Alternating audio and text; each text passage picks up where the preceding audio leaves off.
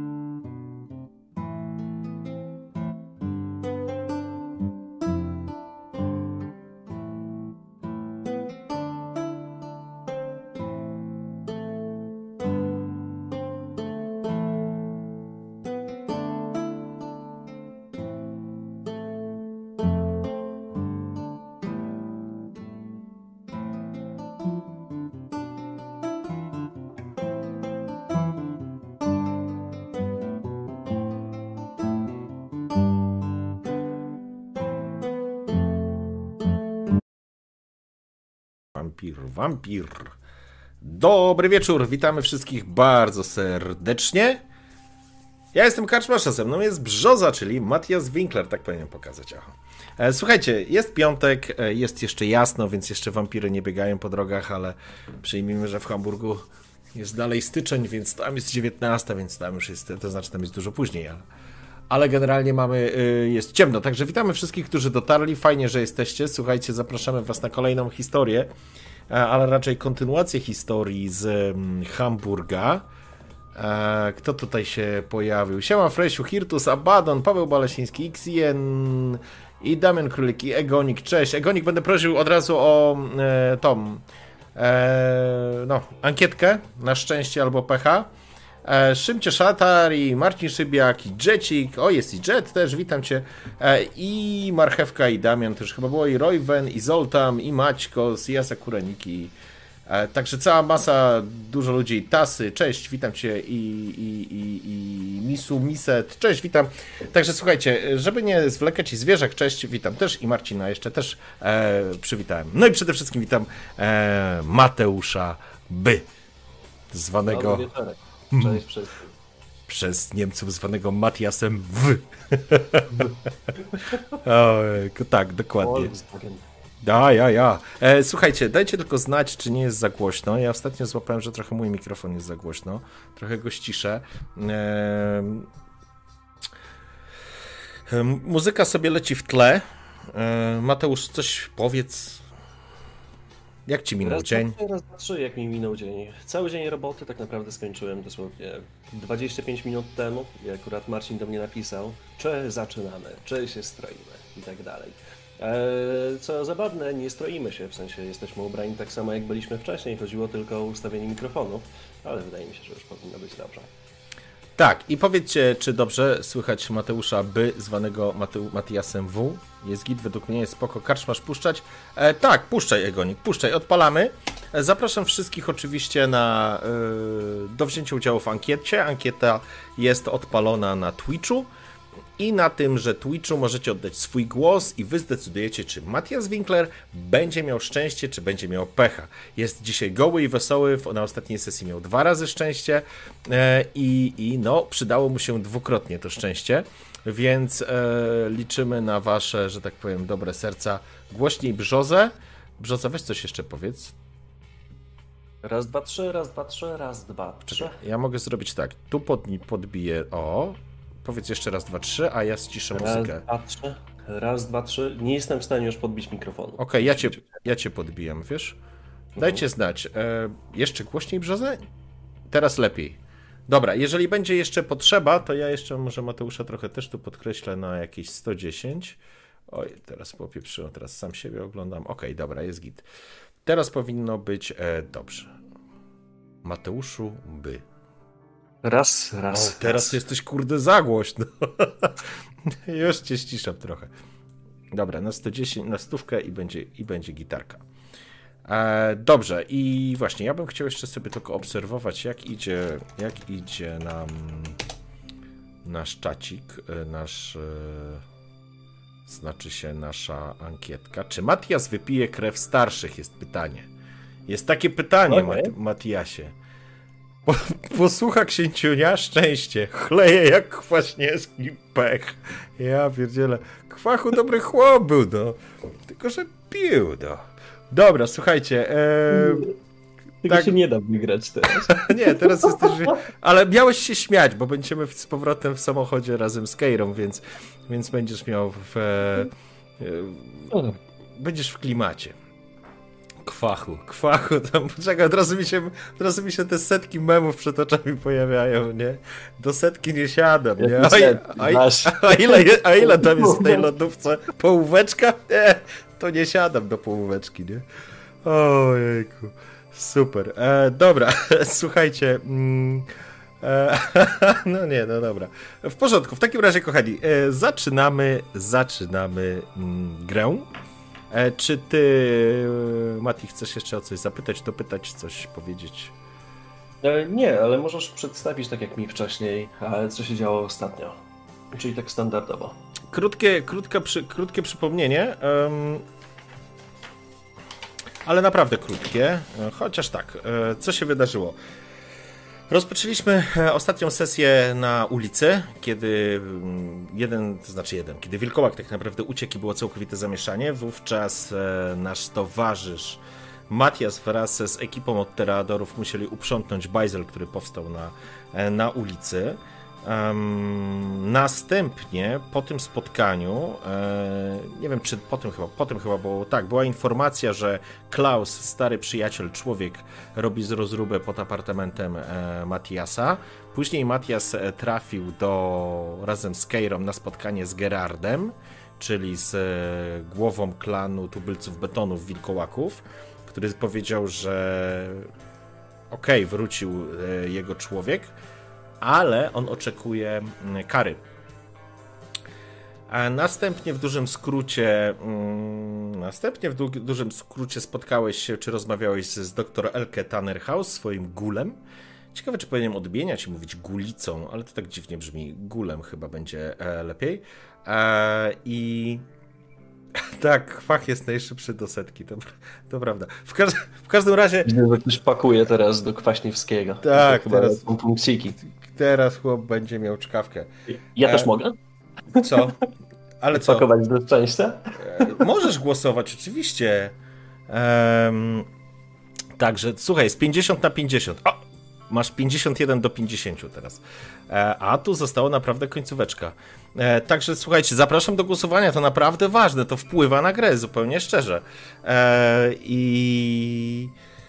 I cóż teraz? Aha, no i później oczywiście była sytuacja, w której mm, jechaliście na spotkanie do księcia i zadzwoniła twoja matka, Vera, prosząc cię o to, żebyś odebrał i zabezpieczył krew starszych, która była skradziona z tamtego transportu z wcześniejszych sesji. No i tam były bardzo ciekawe wydarzenia w samym e, pokoju. Udało ci się. Ktoś cię później obserwował, ktoś tego ktośa e, trafił, a wy uciekliście razem z Keirą w dużym, w dużym skrócie. Zobaczymy, co będzie. Sam jestem ciekaw, to już naprawdę końcóweczka. Eee... E, dobra, dobra, to już takie ostatnie podrygi, 129 do 117, co tu się dzieje? Co tu się dzieje? Obserwuję. I znowu 50 na 50, ale jaja, o kurde, i chleje jak kwaśniewski, o ja. Użytkownik Hirtus przekazał 6375 punktów kanału, nie wiem na co ale na, na, coś, na coś przekazał.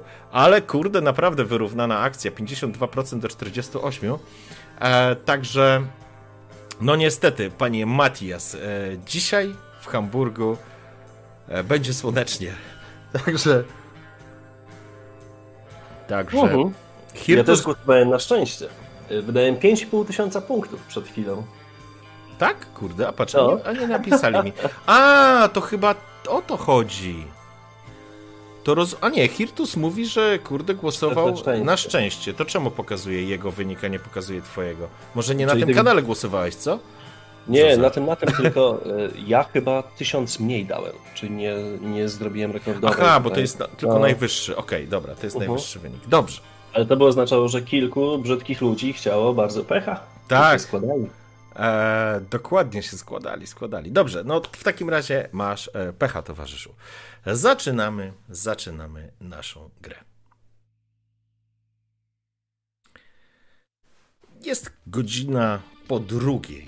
Na desce rozdzielczej zielonko, ciemnego koloru, inaczej, ciemnozielonego Mustanga, które prowadzi, którego prowadzi Keira, wyświetla zegar czas druga 3, czy tam powiedzmy druga, no okej, okay, druga 3 może być. A szaleństwo tego wieczoru chyba się jeszcze nie kończy. Czujesz w sobie dużo dobrego humoru, ale to trochę takiego szalonego humoru. Wydarzenia w apartamencie nad Łebą, nad Łabą, przepraszam, nad Łebą, e, nad Łabą, w apartamencie, w którym odzyskałeś e, krew starszych, faktycznie doprowadziły do ciekawego odkrycia. Jakby nie wiesz na ile to tylko przejściowe, nie wiesz na ile to wróci, nie wiesz czy to zostanie zawsze z tobą, ale miałeś wrażenie, że po raz pierwszy zobaczyłeś mroczniejszą wersję samego siebie, Matiasie Winklerze. I czy tak się objawia bestia, czy tak się objawia to mityczne coś, które jest gdzieś w środku każdego wampira? Nie potrafisz na to sobie odpowiedzieć i nawet jakbyś chciał, to trudno znaleźć analogię, bo no cóż. Na dobrym haju miałeś również wizję i czasami sam ze sobą rozmawiałeś tak samo jak po pijaku, ale, ale to było coś innego i masz wrażenie, że grałeś sam ze sobą o to, co się wydarzy dalej, że to zwycięstwo jednak miało bardzo ważny wpływ, miało znaczenie i będzie istotne dla ciebie samego. To dosyć nietypowe. Jeżeli tak malkawianie czują się cały czas, to trudno im zazdrościć. Późna noc, wjeżdżacie na niemal pusty. Um, sorry, tutaj uciekło. Na niemal e, pusty e, most Kulbrandbrücke. To ten duży, wysoki most, po którym już kiedyś jechaliście, którego piękna się rozpościera panorama z, mm, na miasto, na tą część portową. A przejeżdżacie nad Elbą i wspinacie się wysoko do góry. A gdzieś zanurzony w swoich myślach, słyszysz, e, Keira coś do ciebie mówi, ale jakbyś w ogóle nie odnotowywał tego, co, tego co, co, o czym ona opowiada. W pewnym momencie zaczynacie, że tak powiem, zaczynasz e, znowu, jakby wracasz do siebie, zostawiając za sobą e, wspomnienia. Obracasz się, czy raczej zerkasz w lusterko, sprawdzając, czy aby na pewno na tylnym siedzeniu nikt więcej nie siedzi, ale nie. Nikt nie siedzi. Odwracam się do Keiry. A ty jak? Jak mija wieczór? Dalej uśmiechnięty. Trzymając zawiniątko pod pazuchą. Wiesz co, to szaleństwo, powiem ci szczerze, Matias. Naprawdę szaleństwo. Nie wiem, co się będzie działo, ale spotkanie, które zostało zwołane, zwołane na prędce, nie wróży niczego dobrego. Kurwa, co tam się dzieje? Widzisz e, na wysokości dalszej części mostu jakieś roboty drogowe na żółto świecące się mocno, mocna sygnalizacja zatrzymująca kilka samochodów przed wami. Nie wiem, mam wrażenie, że Gretchen i tremerzy nie odpuszczą, a to, co się wszystko działo, to dopiero preludium tego, tego co się może wydarzyć. Jakby nigdy nie bawię się w politykę, Winkler, to jest wasza domena. Dla mnie to syf, brud. Nie chcę się w to bawić, ale czasami po prostu muszę. I nagle słyszysz warkot silnika. Kerea obraca się, spogląda w lusterko wsteczne i mówi: Kurwa, trzymaj się! Bam! Uderzenie. Rzuca cię do tyłu, rzuca cię do przodu, kiedy siła uderzenia po prostu ciska waszym samochodem do przodu, jak, e, jak wystrzelonym e, z rakiety. Obracasz się, złapałeś, złapałeś ten e, cały, wiesz, pakunek, obracasz się do tyłu, za wami jedzie półciężarówka, która po prostu ma długie światła włączone w tym momencie. Przód y, jest już zniszczony, samochód zaczyna tańczyć, Keira klnie coś, próbuje dawać gazu, silnik zaczyna wyć, natomiast nie ma przestrzeni, gdzie moglibyście się e, schować. Jesteście jakieś 40-50 metrów nad poziomem, e, nad poziomem rzeki, nad Elbą, natomiast przed wami są samochody, za wami jest ciężarówka, Sama e, Keira próbuje utrzymać. Kurwa, przygotuj się, on nas taranuje. Samochód kolejny raz do was dojeżdża, zaczyna was ściskać i pchać do przodu. Zaczyna e, Keira wrzeszczeć, e, żebyś się przygotował, po czym próbuje odbijać, natomiast nie ma gdzie. Z przodu samochód dochodzi do zderzenia jednego i drugiego. Czujesz, jak samochód zaczyna, e, ty właściwie w tym samochodzie, podobnie jak Keira, zaczynacie się miotać po nim pod siłą uderzeń, natomiast samochód z tyłu nie, prze, nie przestaje. Po chwili czujecie, jak jesteście zepchnięci do prawej bandy. Keira spogląda, próbuje coś, coś zrobić.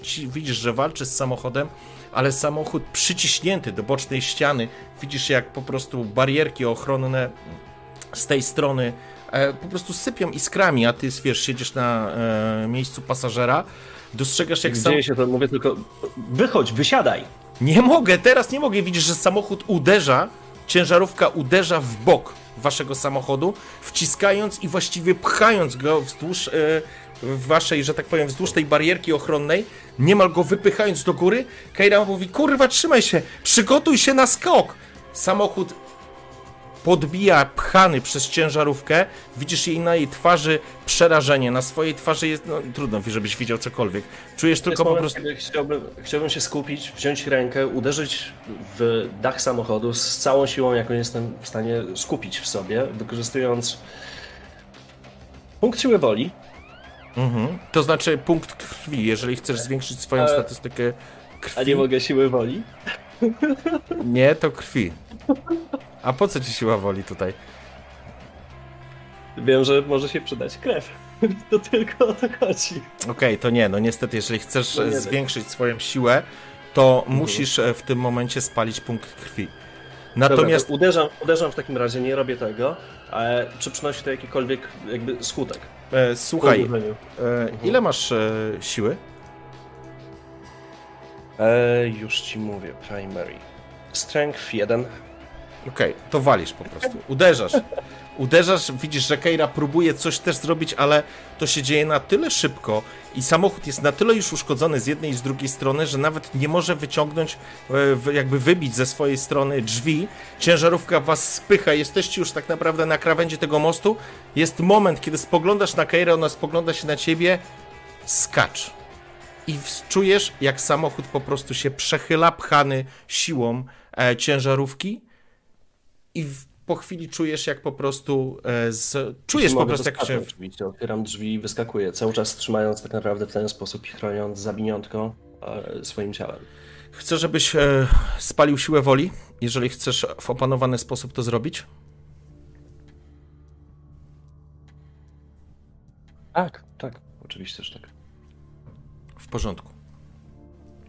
Samochód zrzucony jest z części Kolbrandsbrücke i zaczyna wirując lecieć w dół. Wyskakujesz z tego samochodu, czujesz jak e, uderza cię e, w trakcie e, spadania.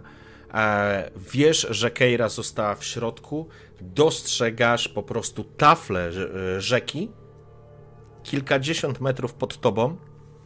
Widzisz tylko nad sobą słup światła, obsypujące się jakieś elementy e, mostu. E, słyszysz jakieś trąbienie. Po chwili jest cisza, kiedy po prostu spadasz i jak kamień w wodę. Uderzasz o taflę, e, o taflę mm, rzeki. Po chwili ciemność zalewa, że tak powiem. Nie tracisz przytomności, ale czujesz, że siła uderzenia gdybyś był człowiekiem, prawdopodobnie byś tego nie przeżył, bo, bo po prostu z pewnej wysokości upadek na płasko, na wodę, to tak jakbyś spadł na, na betonową po prostu podłogę, na asfalt. Czujesz jak w środku dokonują, dokonują się jakieś spustoszenia w twoim organizmie, to wiesz. Od siły uderzenia, od tego, od tego, mm, od tego zderzenia się z lustrem wody. Czyli zrobiłem to w całkiem kontrolowany sposób. Zachowuję jakąkolwiek trzeźwość umysłu w tym momencie. Tak, Jestem w stanie jakby tak, nie, świadomie zareagować. nie, nie tracisz świadomości, absolutnie nie. Jesteś też wampirem. No, oczywiście twoja, twoje człowieczeństwo raczej ci podsyła do głowy dziesiątki obrazów, wizji, tego wszystkiego, co mogłoby się z tobą wydarzyć, że właściwie giniesz, ale ty nie giniesz, bo ty już nie żyjesz. Wpadasz do wody, zimne lustro e, Elby zamyka się nad tobą, spadasz w dół, że tak powiem, e, ciągnie cię to po prostu w dół. E, gdzieś nie dostrzegasz, co się dzieje z samochodem, nie wiesz, co się dzieje z Keirą. Po prostu spływasz na dół, obciążony tak naprawdę tą częścią lodówki. W twoich płucach nie ma powietrza, nie ma niczego, co by cię mogło wyciągać do góry. Czujesz tylko, e, że jesteś poharatany i będziesz musiał trochę się, że tak powiem, e, że tak powiem, podleczyć na pewno. Mhm. Natomiast teraz, Jaka to jest odległość do Elysium, jeszcze spytam, z tego mostu? wiesz co, em, pu, pu, pu, pu, z jakieś 20 minut drogi. Autem, Tak. tak? Okej. E, No to pierwsze co robię, to w takim razie, w sensie zanim zaczynam się regenerować, moje pierwsze spojrzenie to dosłownie ułamek sekundy na to, co trzymam. Czy to jest całe, czyli ręka, jeśli jestem w stanie ruszyć. Zmacanie tak naprawdę tej lodówki. Chwytasz tą, e, chwytasz e, jakby tą, to, ca, tą całość, łapiesz, jest. Okej. Okay. To jest ten moment, kiedy e, muszę się podleczyć i do tego muszę spalić punkt krwi, prawda? Tak, spływasz na samo dno łaby.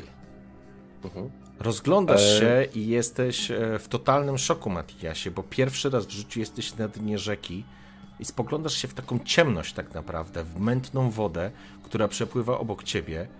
Masz wrażenie, że płuca ci eksplodują, ale to jest podświadome wrażenie. Otwierasz usta, nie potrzebujesz oddychać, ty funkcjonujesz. Ile masz ale punktów krwi? Się... Wiesz co, mam trzy punkty krwi. Mhm. jeden już sobie odjąłem w tym momencie, podczas jakby jak opowiadałeś, co się dzieje. Że powiedziałem, że mam cztery czy trzy? W sensie po odjęciu jednego mam trzy teraz. Aha, okej. Okay. W porządku. E... Przede wszystkim się regeneruję.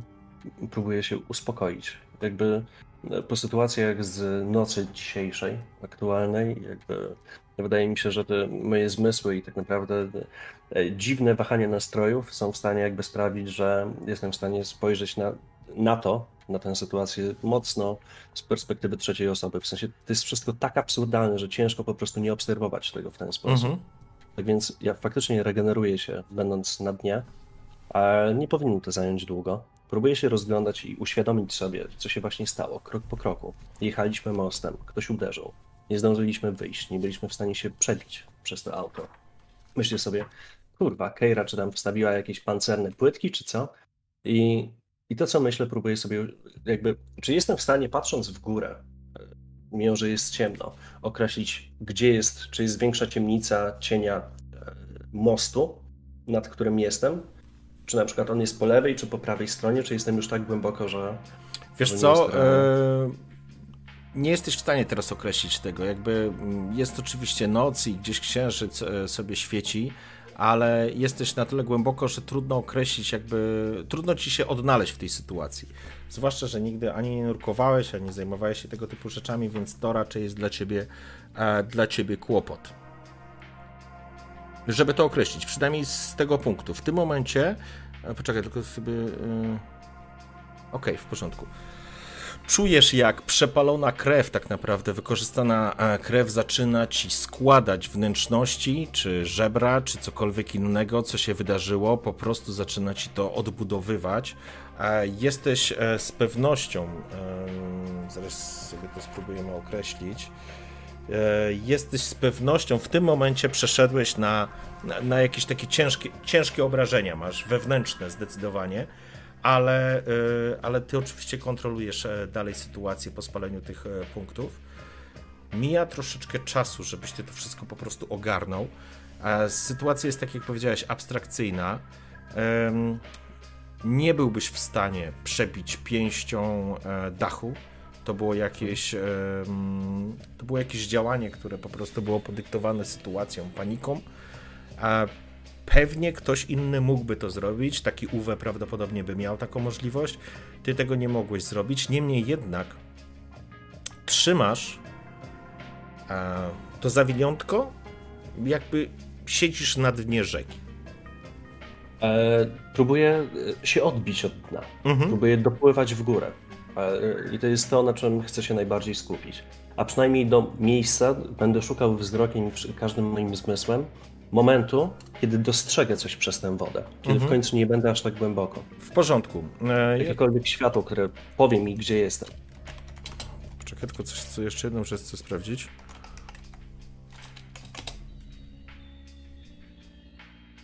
Mm. Jedną rzecz. Okej, okay, w porządku. E, wypływasz e, po pewnym czasie z, jakby z dna tej rzeki E, trzymając to zawiniątko. Kiedy jesteś no, kilka metrów, że tak powiem, od, od tafli rzeki, czujesz nurt oczywiście, który próbujecie gdzieś zepchnąć, on cię na pewno trochę spycha, gdzieś cię przesuwa, ale dostrzegasz, że tak naprawdę no, widzisz jakieś pierwsze promienie, że tak powiem, nieśmiałe promienie księżyca, które się gdzieś tam rozpraszają w tej wodzie i no, zbliżasz się do góry. No, jesteś w rzece, ta rzeka ma w tej, w jest szerokości jest kilkaset metrów, więc Słuchaj, szukam tego oświetlonego mostu. W sensie, gdzie, gdzie ten cień padający z mostu i wiesz, i łuna światła tak naprawdę porządku. lecąca po kątach. Gdzie Obr- on jest? obracasz się, jest, dostrzegasz go. Nie sposób go nie dostrzec, widzisz, e, widzisz światła, e, no jesteś po prostu teraz pod mostem, ale od tego mostu oddalony jesteś, ja wiem, z jakieś 200-300 metrów. Przepraszam, muszę sobie podłączyć słuchawki, bo mi zaraz zdechną. Sekundka. Ból, ból, ból, ból, ból. Ból, ból, ból, ból, ból. Niedobrze się dzieje. Niedobrze się dzieje. Takie wejście w sesję. Jak Marcin robi wszystko, żebym się napił tej krwi teraz. A się nie uda. Halo, halo? No jestem. Ja cię słyszę? Okej. W porządku? To E, Jestem 200 metrów około od mostu, czyli od miejsca, gdzie spadłem. Tak? Dobrze rozumiem? tak, przy prądzie, który cię gdzieś tam zniósł, e, myślę, że to jest mniej więcej gdzieś koło tego. A czy jestem w stanie oszacować, biorąc pod uwagę, jaki jest prąd tej rzeki, czy dzięki temu się zbliżam do Elizjum, czy wręcz przeciwnie? Kurde. Słuchaj, przed chwilą spaliłem punkt siły woli. Ja rozumiem, ale wiesz co, e, kurde. Nie, no nie masz pojęcia, stary, nie masz pojęcia. Rybia ja też nie mam pojęcia. nie? Ryba taksi, nie? Uber, sub Uber, niech przypłynie. Nie, stary. Ryba taksi. Nie, E, zakładając, że rzeka wypływa w kierunku północnym e, do morza, to myślę, że raczej się oddalasz od Elysium niż, e, niż się zbliżasz. Że oddalam się od e, tego mostu i wiesz co, z nurtem tej rzeki chciałbym w takim razie przebiec, przepłynąć, przemieścić się. Myślę, że tak z pół kilometra dalej. To zajmie, nie powinno raczej długo, jeśli idę z nurtem. Właściwie, wiesz, szybciej niż idę. To można, podejrzewam, że porównać do szybkiego truchtu. W każdym To- razie chcę się dać porwać na jakąś minutę.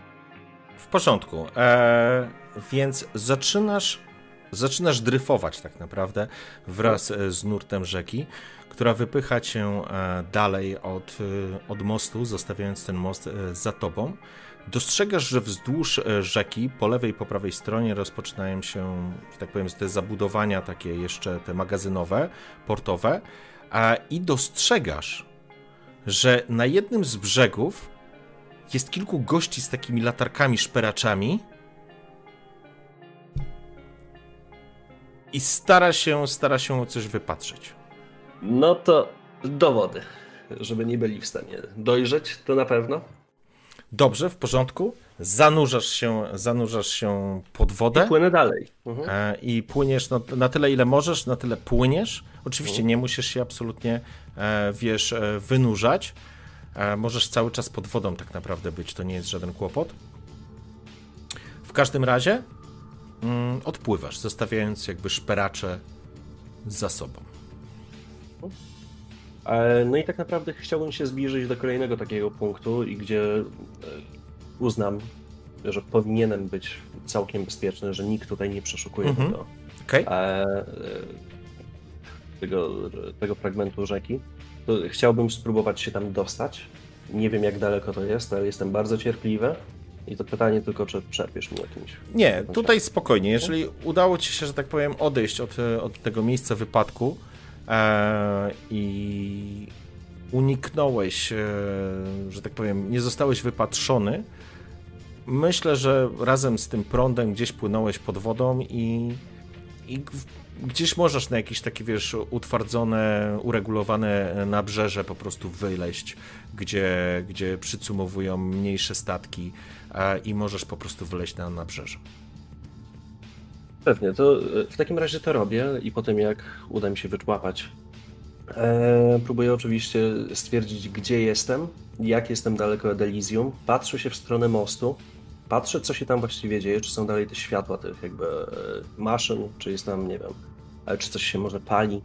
Nie, teraz widzisz, że jakby most jest już dosyć daleko, ale nie sposób nie zauważyć w ciemności latających kogutów policyjnych. Prawdopodobnie policyjnych i być może również jakiejś innej służby.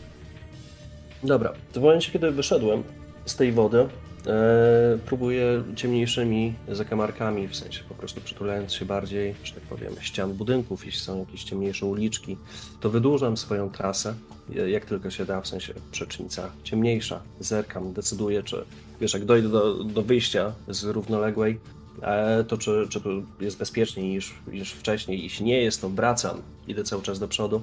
E, śpieszę się oczywiście w sensie e, biegnę, nie za szybko, żeby nie wzbudzić aż takich podejrzeń, aczkolwiek wiem jak wyglądam teraz. Aczkolwiek, no, no tak, próbuję znaleźć swoje miejsce, żeby, żeby skierować się w stronę Elysium. Mhm. Natomiast pytanie, czy spotykam kogoś na swojej drodze? To jest część, że tak powiem, przemysłowa. Jest mhm. godzina druga pewnie gdzieś druga 30 w tym momencie, może trochę więcej. E, z pewnością, to znaczy nie ma tutaj ruchu teraz, nie ma tutaj, nic się nie dzieje. To jest jakby część magazynowa, która jest do obsługi e, portów, wyładunków i tak dalej, ale to nie jest część główna, więc ten, ten obszar wygląda na bezpieczny nic nie, e, nic, że tak powiem, nie rzuca ci się w oczy takiego, żeby, żeby wiesz, zwracało uwagę. Gdzieś widzisz, że przejeżdża gdzieś jakiś samochód czy ciężarówka, ale z pewnością na ulicach w tym momencie nie ma tutaj jakby ludzi, przechodniów czy osób, które spieszą do pracy. Okej, okay. jeśli natomiast przejeżdża obok mnie jakieś auto, chciałbym wyskoczyć przed maskę. Nie tak, żeby mnie potrącił, ale wiesz, z bezpiecznej odległości wyskoczyć, pomachać rękoma. Okej. Okay. Dobra, w porządku. Eee...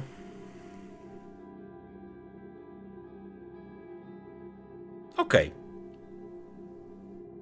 Po jakiejś chwili, po iluś tam minutach, dostrzegasz, że e, przez ulicę, wzdłuż ulicy jedzie samochód transportowy, jest jakiś taki po prostu, wiesz, um, ciężarówka z małym kontenerem, ale nie tir, tylko taka, wiesz, e, półciężarówka. Wyskakuję mu w takim razie, tak jak powiedziałem, e, z bezpiecznej odległości, żeby był w stanie wyhamować. Macham mu rękoma. W porządku? W sensie ręką, bo drugą trzymam. Okej, okay, zawiniątko. to zawiniątko trzymasz, wyskakujesz, yy, widzisz mężczyzna, to znaczy mężczyzna, samochód tak naprawdę gwałtownie hamuje, yy, widzisz, dostrzegasz za kierownicą jakiegoś yy, mężczyznę, patrzy się na ciebie, wiesz, nie wychodząc z szoferki. Ja podbiegam do do drzwi pasażera, otwieram je. Kiedy biegniesz do samochodu, słyszysz blokady samochodu, yy, szoferki. Zamykają się okay. drzwi. W takim razie mówię, bardzo, bardzo proszę mi pomóc. Mam tutaj transport krwi. Trzeba uratować człowieka. Straciłem przytomność, wpadłem do wody. Proszę cię, zabierz mnie w jedno miejsce. Trzeba uratować człowieka. I pokazuję mu, że to jest lodówka i faktycznie mhm. jakby... No, pokazujesz, pokazujesz mu tą lodówkę. Facet patrzy na ciebie... E z takim, no. No nie jest, że tak powiem, szczęśliwy z tej sytuacji, ale e, Twoja prezencja na pewno będzie na niego działać wystarczająco mocno. Mówię, uratuj życie, masz możliwość, proszę cię. Mężczyzna spogląda się na ciebie, widzisz, że w jego, na jego twarzy znowu cała plejada emocji i jakby od takiej niechęci, e, pewnego przestraszenia do, do zainteresowania, do chęci pomocy, po chwili słyszysz blokadę, drzwi się otwierają. I otwieram od razu, nie czekam aż on mi otworzy. Wsiadam od razu i mówię, przepraszam, że jestem taki mokry, proszę do filharmonii, jak najszybciej. Chodzi o życie człowieka. E, Zaraz wyjaśnię. Co się stało? Rusza, nie? Rusza. Miałem przetransportować mhm. krew, odbywa się prywatna, prywatna operacja. Trzeba było uratować człowieka, nie było czasu na transport. Mam to, zostałem wezwany. E, szedłem do auta, nie wiem co się stało, budziłem się w wodzie, wypłynąłem tutaj, wiem jak daleko jestem. Nie wiem, uderzyłem się w głowę. Spogląda się, a może do szpitala pojedziemy, proszę pana, jeżeli pan się... Tam są lekarze, tam są lekarze, to będzie najbezpieczniejsze miejsce. Tam mi pomogą, jeśli jest potrzeba, ale chodzi o tego człowieka. W porządku, w porządku, niech tak będzie. Mężczyzna jedzie i wykonuje twoje polecenie. Wyjeżdżacie z części przemysłowej, z części portowej, zbliżacie się do centrum, zbliżacie się do nabrzeża, e, przyjeżdżacie niedaleko ratusza. Zatrzymuje się, e, zostawiając się, że tak powiem, na, no, pod filharmonią się zatrzymuje po prostu. Dobry człowieku, dziękuję ci. E, czy masz jakąś wizytówkę, cokolwiek? Wynagrodzę ci to. Nie, nie trzeba, proszę pana, trzeba sobie pomagać. Trzymam kciuki, proszę się już spieszyć. Ratujcie Otwieram od razu, człowieka. wysiadam, a właściwie wybiegam, nie słuchając go i mówię tylko, jesteś bohaterem i biegnę. Po prostu Mhm. biegnę w stronę Elysium. E, jak najszybciej już teraz potrafię, nie spalając punktów krwi, ale chcę tam wbiec, żeby nic mnie nie zatrzymało. Dobrze, w porządku. Wbiegasz zatem do samego Elysium. Um, kątem oka tylko spoglądasz na, na parking, nie dostrzegasz e, zielonego Mustanga. No niestety. W każdym razie wbiegasz do środka. Jesteś przemoczony do suchej nitki tak naprawdę. E, czujesz, e, że jakby twoje ciało wymaga, e, wymaga regeneracji zdecydowanie. Czujesz, trudno to nazwać bólem, ale z pewnością jakieś uszkodzenia takie, które, które po prostu odczuwasz na poziomie swojego bytu, jestestwa i zbliżasz się do windy. Odpalasz ją i wjeżdżasz do góry. Moment, dojeżdżasz, wysiadasz. Przed tobą znane ci pomieszczenie, w którym znajdują się, znajduje się pomieszczenia e, księcia.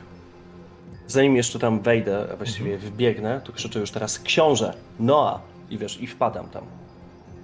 Wpadasz do środka i dostrzegasz następującą sytuację. Mhm. Pomieszczenie jest przygotowane jak pod spotkanie. Już parę razy widziałeś, e, jak to wygląda. Na środku duży stół, przy nim krzesła, na niewielkim stoliczku karawka z krwią. Przy stole siedzi e, grupa, e, grupa osób, które już miałeś okazję poznać. Pierwsza oczywiście to jest e, sam Noah Mansfeld, który siedzi przy stole, jakby z kimś rozmawiał, to znaczy z kimś rozmawia. Tak jak zawsze mężczyzna w średnim wieku, po 40, elegancko przycięta broda i upstrzona takimi pojedynczymi pasma siwizny.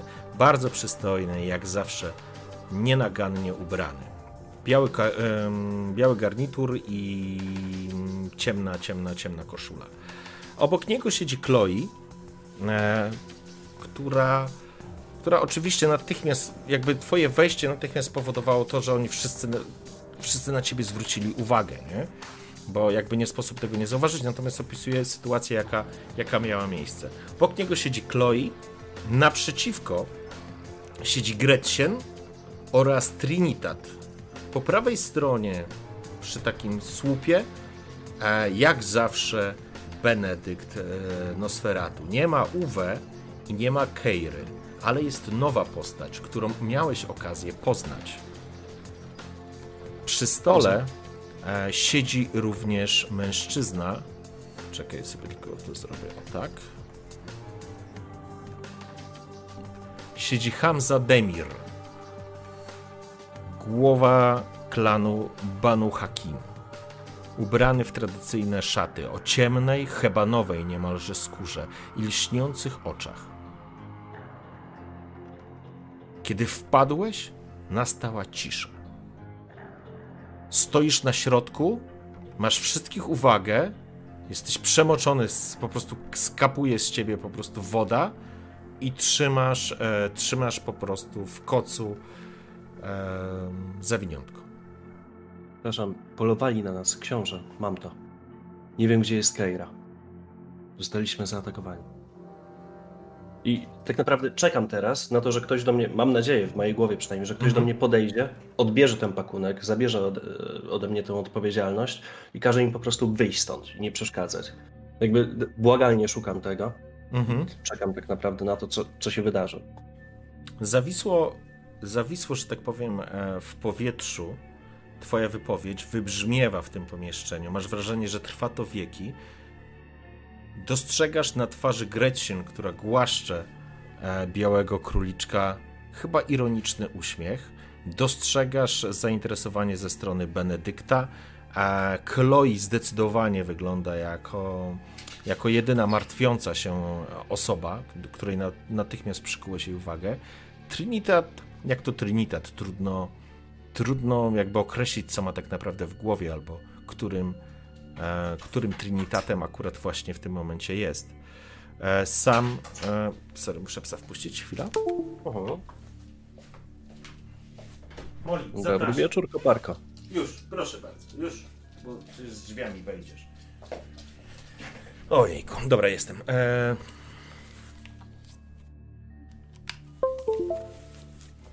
Banu Hakim przygląda się na to. E, Banu Hakim mówię. Okej, okay, tak, Banu Hakim, ale Hamza z Banu Hakim po prostu przygląda się z zainteresowaniem. Widzisz, jak Noa skinął głową w stronę e, i ta ruszyła e, w twoim kierunku. A kiedy się zbliża, słyszysz e, Gretchen. No proszę, proszę. To naprawdę bardzo ciekawe spotkanie, książę. Jak to jest, że nie potrafisz nie tylko zapewnić nam wszystkim bezpieczeństwa, ale również swoim?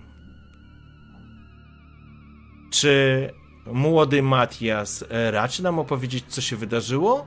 Czy nadal będą to elementy, które będą dotyczyć tylko wętru? Książę się spogląda na nią. Właśnie też patrzę teraz na księcia, właściwie czekając, czy mam pozwolenia. W tym czasie do ciebie podchodzi e, Chloe, spogląda się na ciebie. Chodź ze mną.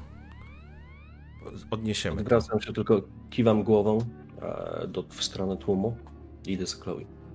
A idziesz w kierunku tego korytarza, e, w którym kiedyś, e, z którego kiedyś korzystałeś, tam były te e, prywatne apartamenty. Tylko przechodząc mówię Chloe, zabierzcie to ode mnie. Schowaj to. Spokojnie, zaraz będziesz bezpieczny. Książę chyba nie uchodzi. Nie ma Keiry, nie ma UW. A zebraliśmy się tu, ponieważ ja mam konkretny. Za chwileczkę, Gretchen. Zanim do tego dojdzie, przegłosujemy. Sprawę numer jeden nie ma nic ważniejszego niż bezpieczeństwo i tradycje, zgadza się. Ale musi być jakiś porządek tych obrad. Chloe e, spogląda się e, na księcia. Dobrze, odłożymy to i wrócimy. Po czym wychodzicie, wychodzicie na zewnątrz. Co się stało? Jechaliśmy z Kairą. Chcieliśmy przybyć na czas. Z tym, ktoś nas zaatakował. Jak wychodziłem z apartamentu, o którym wspomniała mi Vera, już ktoś na mnie czekał. Po czym prawdopodobnie zginął. Chyba, że. Chyba, że wiesz. Jak zginął? Zginąć nie może. Nie wiem, kto to był. Ktoś uciekał. Ktoś ewidentnie obserwował nasze poczynania. Po czym ruszył i został stratowany. Chyba przez anarchistów. Po czym ja zacząłem uciekać, Keira mnie złapała w trasie, Jechaliśmy tutaj prosto do Elysium i nagle jakaś ciężarówka na moście, który został zablokowany przez jakiś nie wiem co. Zaczęła nas spychać, aż w końcu nasze auto spadło. Nie wiem, gdzie jest Keira. Z nurtem rzeki, nie wiem, z kilometr może przepłynąłem. Wyszedłem i się tutaj doczłapałem. Jakiś naiwny człowiek. Wierzył mi, że jadę uratować życie, to, to krew. To jest krew starszych? Patrzy się tylko na nią wymownie. Bierze od ciebie ten e, zawinięty kocem. Masz gust. Piękny koc. Zrzuca ten mokry koc na ziemię. Czarna walizeczka. Kiedy otwiera wieko tej walizeczki, widzisz, że po prostu natychmiast wylewa się krew. O, w kurwę. Natychmiast czujesz intensywny zapach krwi w powietrzu. W tym momencie, kochani, korzystamy z waszego pecha. Mhm. Dostrzegasz Keir, nie Keiry, tylko dostrzegasz e, Chloe, która spogląda się na ciebie natychmiast. Natychmiast jej oczy zalewają się taką czerwienią, błyskiem. Masz wrażenie, że odbijasz się w tych oczach i twoje oczy dokładnie tak samo, bo natychmiast. Bez Jestem w stanie użyć punktu siły woli, żeby rzucić się właściwie na nią, żeby jakby rzucić się nie tyle, że agresywnie, tylko żeby ją odepchnąć. I... W porządku, może, spróbować. musisz spalić punkt siły woli, żeby, -huh. żeby się opanować. Na chwilę chociaż. Sama, e, bo czujesz już pod swoim językiem, że masz e, po prostu kły obnażone Dostrzegasz ją, widzisz, że jej twarz się też zaczyna zmieniać. Masz wrażenie, że ona przez chwilę walczy. Spalasz punkt siły woli, czujesz, że potrafisz opanować przynajmniej na moment to. Rzuc. Co robisz? Rzucam się w jej stronę, tak naprawdę całym swoim ciałem, żeby ją przygnieść i jednocześnie chcę krzyknąć Książę! Bo nie jesteśmy daleko. Kiedy rzucasz się w kierunku e, Kloi, dostrzegasz, po prostu chcesz ją złapać, przepchnąć, cokolwiek, żeby ją przez chwilę... Jeśli natomiast, jeśli ona oponuje, to ja, wiesz, ten punkt siły woli próbuję ją zatrzymać. To znaczy, punkt siły woli spalasz po to, żeby by spróbować żeby, żeby się opanować przed Mhm. tym, żeby nie zacząć chłeptać tej krwi, mówiąc wprost. Mhm. E, I do tego jesteś w stanie to zrobić. Rzucasz się na Chloe, która jednak w momencie, kiedy ty na nią się rzucasz, dostrzegasz i to dostrzegasz, bo miałeś okazję już to widzieć, że ona wykorzystuje swoją moc krwi. Jesteś przekonany, że to jest moc krwi, bo nikt nigdy nie mógłby się poruszać tak szybko. Przeskakuje w zupełnie poza zakres twoich e, objęć, rąk. Po prostu wpadasz w miejsce, w którym ona przed chwilą była. Ona stoi, widzisz jej włosy krótkie, e, przylgnięte, są takie mm, jakby, masz wrażenie, jakby była zalana była potem. Jakby, jakby się, wiesz, jakby to, co się tutaj dzieje, wyzwoliło w niej jakąś energię, rozłożyła ręce, otworzyła usta, ma wypełnione te usta tak naprawdę kłami, twarz zupełnie nie przypomina ci tego, co widziałeś do tej pory, jest dużo szybsza, jest dużo starsza, krzyczysz książę. Rozbrzmiewa się to w zamkniętym pokoju. Jak pamiętasz, dalej jest korytarz i korytarzem się wchodzi do tego pomieszczenia. Przy odrobinie szczęścia może ktoś cię usłyszy. Krew kapie, słyszysz jak krople rozbijają się o ziemię, widzisz jej twarz i masz wrażenie, że ona po prostu zbliża się do ciebie w zastraszającym tempie. Co robisz? E, Spalam mój, e, mój punkt e, krwi, przedostatni, jaki posiadam, żeby wzmocnić swoją szybkość. I próbuję jednocześnie dalej krzyc, krzycząc, jak tylko głośno i donośnie potrafię, w stronę, e, w stronę pokoju księcia.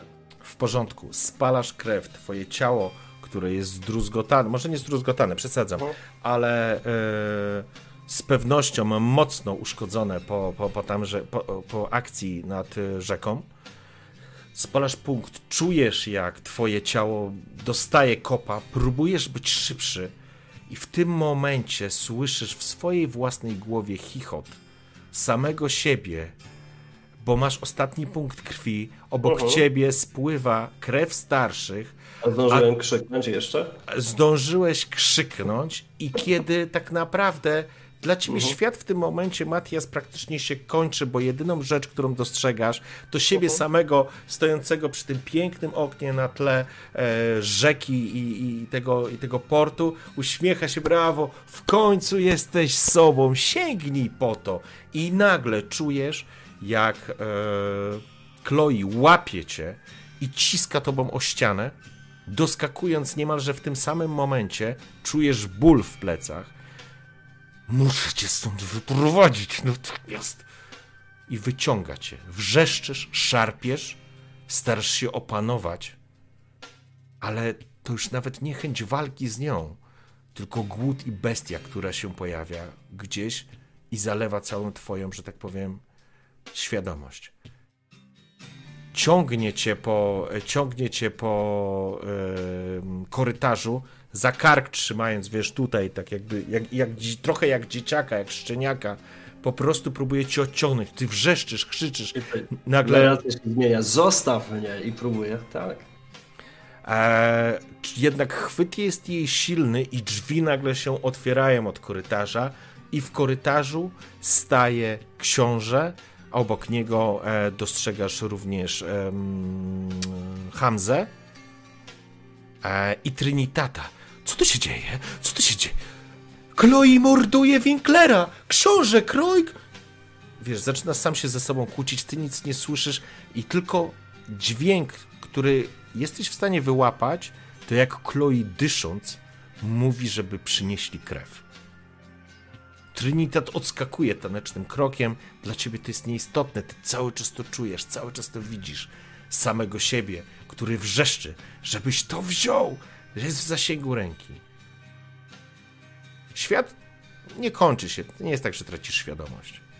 Ale po chwili czujesz na ustach wita krew, którą po prostu leją ci do otwartych ust z kryształowej karawki. Mamy ty tatą? Synuś, Jak pan na imię? brzoza. Jak pan na imię? No to jest brzoza, to jest ten sam pan, zobacz. Dobra, uciekaj papa. Z mamą, sorry.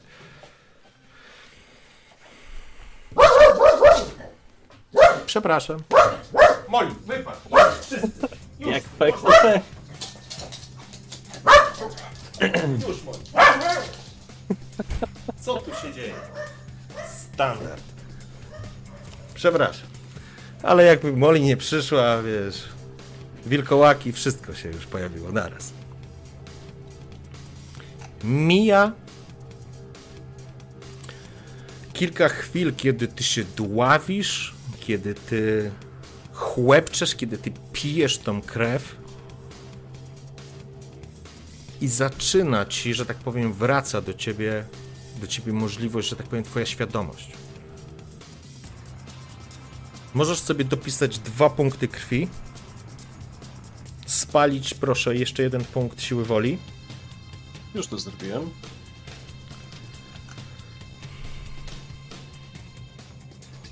Wyglądasz jak siedem nieszczęść. Jesteś w korytarzu e, oparty o ścianę. E, spoglądasz tylko kątem oka, jak, e,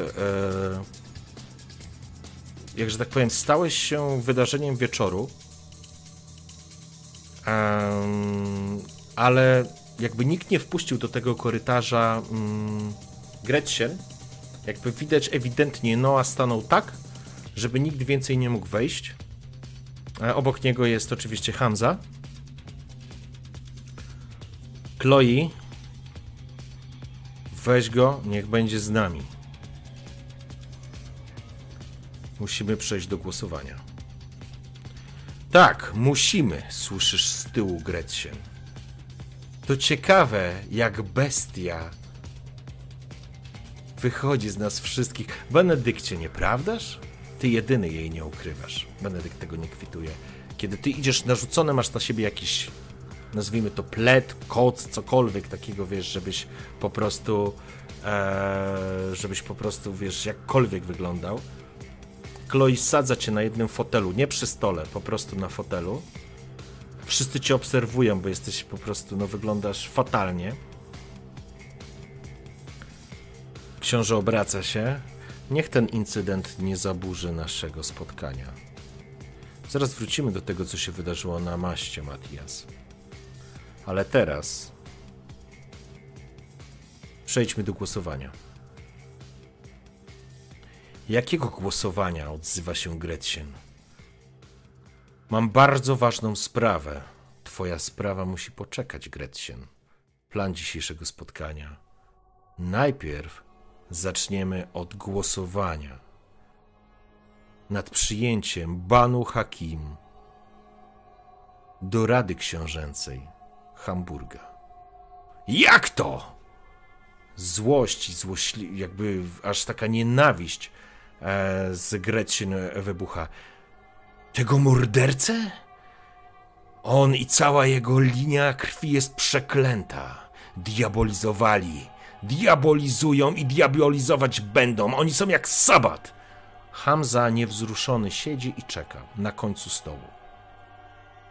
Nie zgadzam się. Nie muszę się ciebie pytać o zgodę, Gretchen. Przyjmij to jako akt dobrej woli, że decyzja książęca będzie poddana głosowaniu. Jeżeli się nie zgadzasz, zagłosuj przeciw. Mamy kworum. Nie ma Keiry i nie ma Uwe, ale nadal jest większość głów klanów Hamburga. Zanim przejdziemy do Twojego tematu, Gretchen, zagłosujemy nad tą sprawą.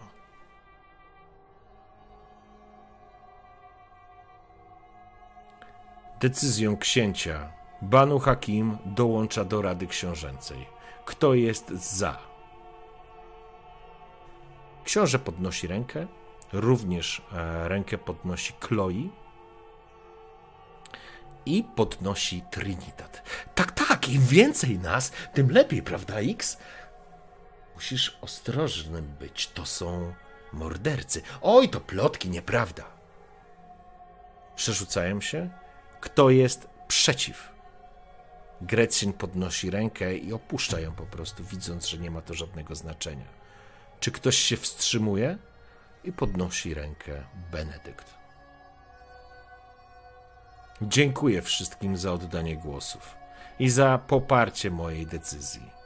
Od dzisiaj Banu Hakim dołącza do Rady Książęcej i od tej chwili Hamza Demir ma prawo głosu. Witaj w domu, Hamza. Mężczyzna o skórze ciemnej jak heban i lśniących oczach, ubrany w taki mm, arabski, powiedziałbym, strój, w taką, suk, taką sukmanę, powiedziałbym, przepasaną pasem, skłonił się w kierunku księcia, skłonił się w kierunku wszystkich siedzących. Natomiast oczywiście Grecjen nerwowo głaszcze tego królika. Czy ten cyrk się już skończył, książę? Bo mam ważniejszą sprawę, dużo ważniejszą. Panu Hakim, a dokładnie Hamza skłonił się. Usiadł przy stole. Dobrze, odzywa się Noa. Teraz, Gretchen, czas dla ciebie. Ciekaw jestem, jaki cyrk ty zaprezentujesz.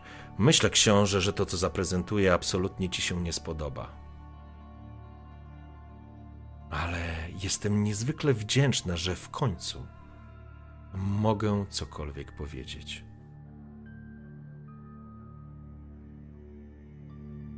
A zacznę od tego. Gretchen wstaje, trzymając tego królika na ręku. Gretchen, przypominam, wygląda dosyć charakterystycznie, ponieważ wygląda jak nastolatka. Duże zielone oczy, ciemne włosy opadające na plecy i spięte i ułożone. Grzywka taka grzeczna, biała koszula pod ciemnym, e, pod kołnierzykiem, kokarda i taki sweterek narzucony. E, dodatkowo taka czarna plisowana spódniczka w kratę, ciemne rajstopy i ciemne lakierki. Wygląda jak dziewczynka wyciągnięta z. Trochę jakby wyciągnięta była z japońskiej e, manki. Zaczyna głaskać tego królika. Obraca się do wszystkich tak, żeby wszyscy ją widzieli i słyszeli. Zacznijmy zatem, książę, od tego fides absentur. Zgłaszam brak zaufania do ciebie, książę. Nie masz już kontroli w mieście. To, co się dzieje w ostatnich dniach, to hańba, to plama na honorze, to brak umiejętności zarządzania tym, do czego jest, zostałeś powołany, książę. Mam prawo zgłosić swój brak zaufania. Zastanawiacie się dlaczego?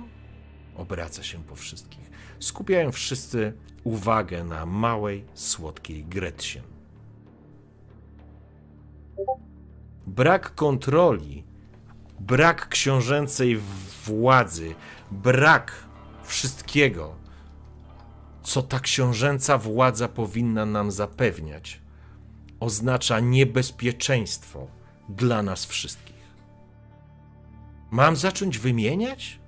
Śmierć Luisa, splądrowanie składu, narażenie maskarady, złamanie podstawowej tradycji.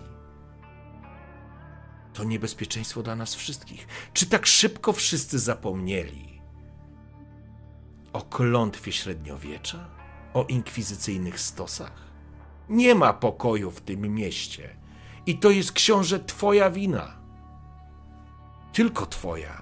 Pax Vampirica wisi na włosku. A ja, jako tremere, głowa tego rodu, mam wyraźny kazus belli do wypowiedzenia posłuszeństwa tobie, książę.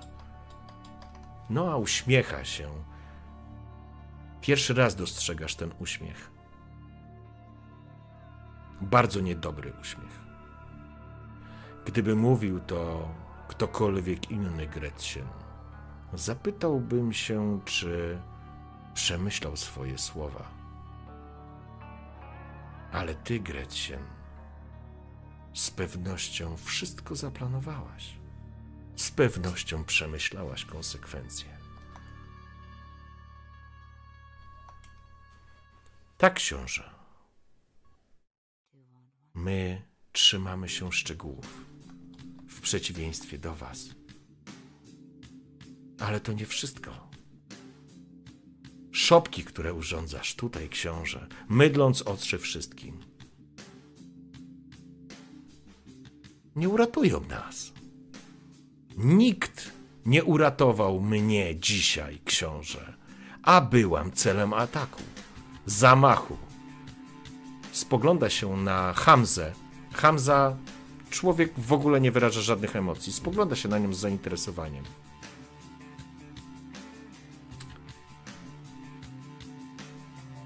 Udało mi się przeżyć przez indolencję zamachowca.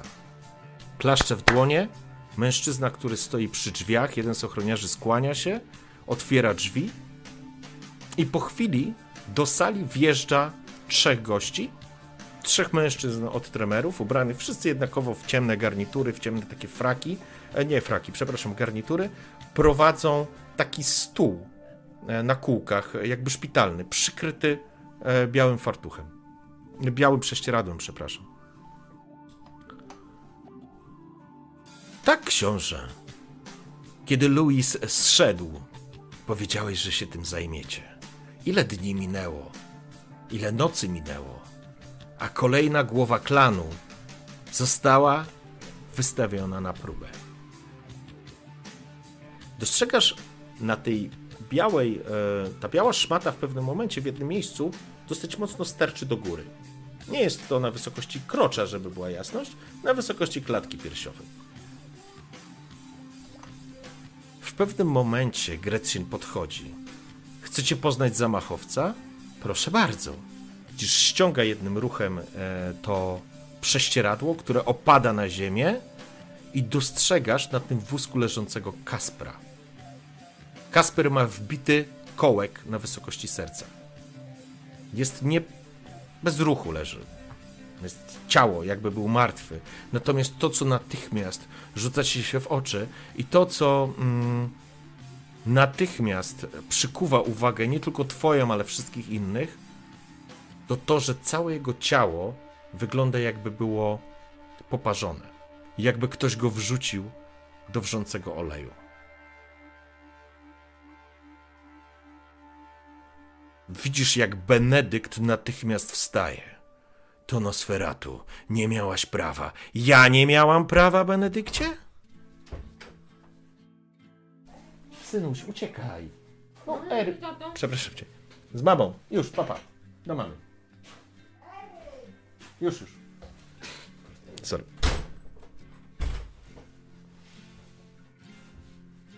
Ja nie miałam prawa, ja się tylko broniłam. To twój człowiek, a właściwie twoja krew. Złamała prawa maskarady. Rzuciła się na mnie, chcąc mnie zabić, dokonując zamachu. Na szczęście nieudanego, na szczęście dla mnie, rzecz jasna.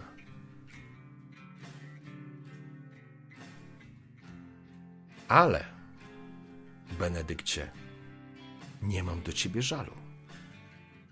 Między rodem Tremere i Nosferatu nie ma żadnego konfliktu.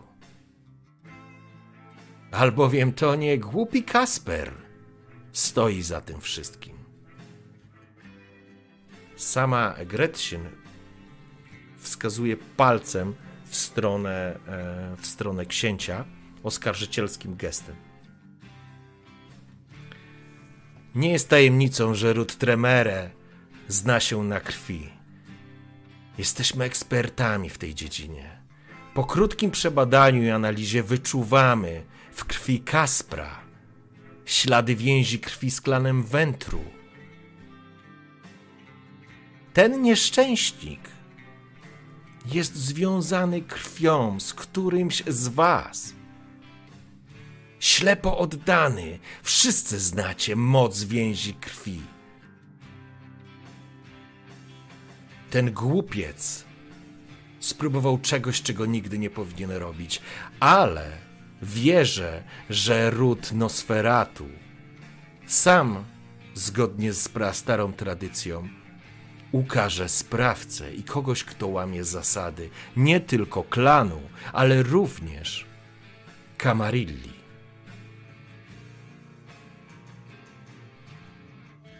Benedykt idzie, widzisz, słyszysz ten specyficzny stukot mm, laski. E, na głowie ma ten e, melonik, to znaczy ten cylinder. Jeśli faktycznie Nosferatu próbował cię zaatakować pani, zostanie ukarany. Proszę o moje. Proszę o wybaczenie. Chwila, odzywa się Noa. Skąd ta pewność? Podważasz moje predyspozycje co do badania krwi, książę? Masz czarownika z Banu Hakim. Hakum, sorry. Hakim. On może potwierdzić moje słowa. Hamza, Znacie się na krwi prawie tak dobrze jak my. Ale ja znam sposób, żeby udowodnić ci, kto naprawdę za tym stoi. E, widzisz, po raz pierwszy na twarzy Noa wymalowało się pewne zaniepokojenie. Może gdybyś nie był tak dobrym empatą, może byś tego nie zauważył. Po chwili słyszysz obrzydliwy mlask. Natychmiast wszyscy obracają się nad w kierunku leżącego ciała Kaspra i wiszącego nad nim jak śmierć Benedykta, który wyciągnął z takim mlaśnięciem ten kołek. Po chwili jest chwila ciszy. Widzisz, że z jego nadgarstka spływa krew i wpada na usta samego Kaspra. I po chwili martwe, przybite kołkiem ciało zaczyna drżeć. I zaczyna coś próbować mówić. Widzisz, jak Benedykt kładzie mu ręce, rękę na głowę, na, na czoło, przesuwa na, wiesz, tak po twarzy, jakby zamykając. Ciii. Złamałeś nasze prawa. Przestajesz być szczurem.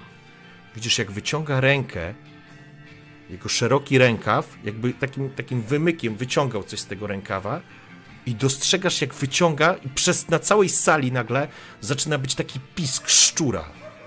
Wiesz, takiego uwięzionego dzikiego szczura. Ten szczur po prostu lata mu w tych rękach, on trzyma w tym ogonie, za ogon go opuszcza go nad ciało mm, Kaspra. Widzisz, że ciało Kaspra natychmiast zaczyna reagować. On, za, on próbuje, ale nie ma siły, nie jest w stanie cokolwiek zrobić i dostrzegacie, jak ten szczur po prostu się przegryza w jego ciało, wchodząc mu do środka. Sama postać Kaspra, ciało Kaspra się wierzga, trzęsie.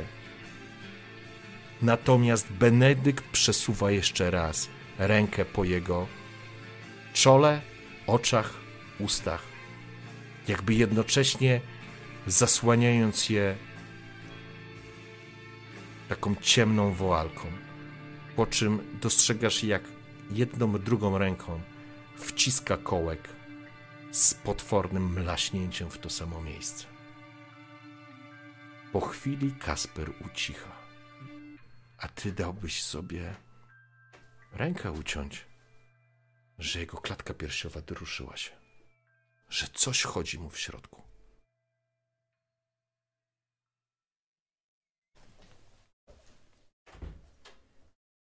Klan Nosferatu bierze na siebie ukaranie kogoś, kto złamał nasze święte prawa, książę.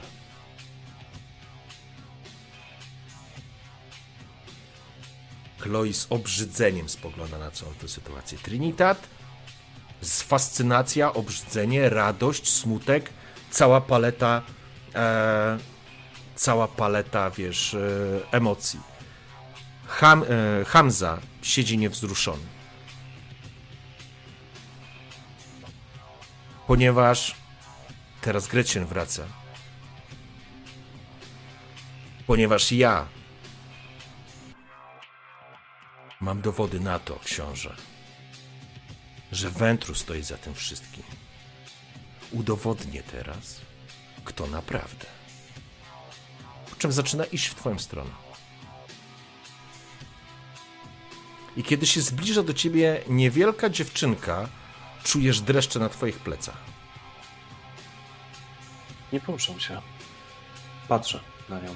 Patrzę się na księcia. Książę stoi, stoi w tamtym, w, tam, w tamtym samym miejscu. Widzisz, że aż Chloe, wiesz, stanęła, natomiast dostrzegłeś coś, co zmroziło cię chyba jeszcze bardziej, aniżeli działanie zbliżającej się Gretchen, aniżeli cały spektakl, którego musiałeś być niemym widzem, którego dokonał Benedykt. Dostrzegłeś dłoń, która powstrzymuje Chloe. Natomiast do ciebie podchodzi Gretchen, uśmiecha się. Nie będzie bolało, Matias. Obiecuję. Wyciągnij dłoń. Patrzę się na księcia. Jakby szukając zezwolenia. Kiwa tylko głową. Wiesz, że jest postawiony pod ścianą. Nie ma wyboru. Ciągam rękę w takim razie. Wyciągasz dłoń. Gretchen rozcina ci e, po prostu dłoń, kiedy pojawiają się pierwsze krople. Bierze tą z, na, na dłoń, że tak powiem, taką dziecięcą, dziecięcą, nastoletnią dłonią przeciera tą twoją rękę, zbliża do ust, masz wrażenie, że polizała to.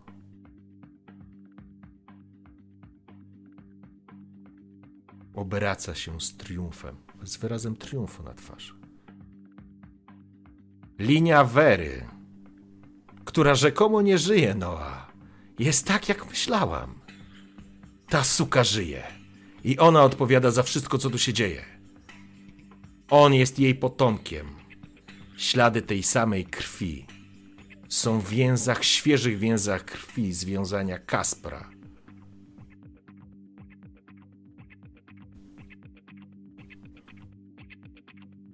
Jest to książę, bezpośrednie złamanie zasad. Cała odpowiedzialność spada na klan Wentru. Jest to nadużycie kompetencji przynależnych jedynie księciu. Jak to Wera żyje? No i Wera żyje? To niemożliwe. Jak to Wera żyje?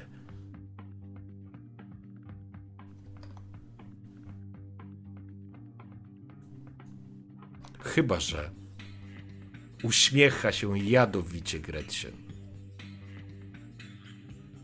Książę wyrażałeś zgodę na zamach na jedną z głów rodzin zamieszkujących w Hamburgu, będących członkami Kamarilli i Rady Miasta, Rady Książęcej. Natychmiast spoglądasz w stronę księcia. Jak wszyscy.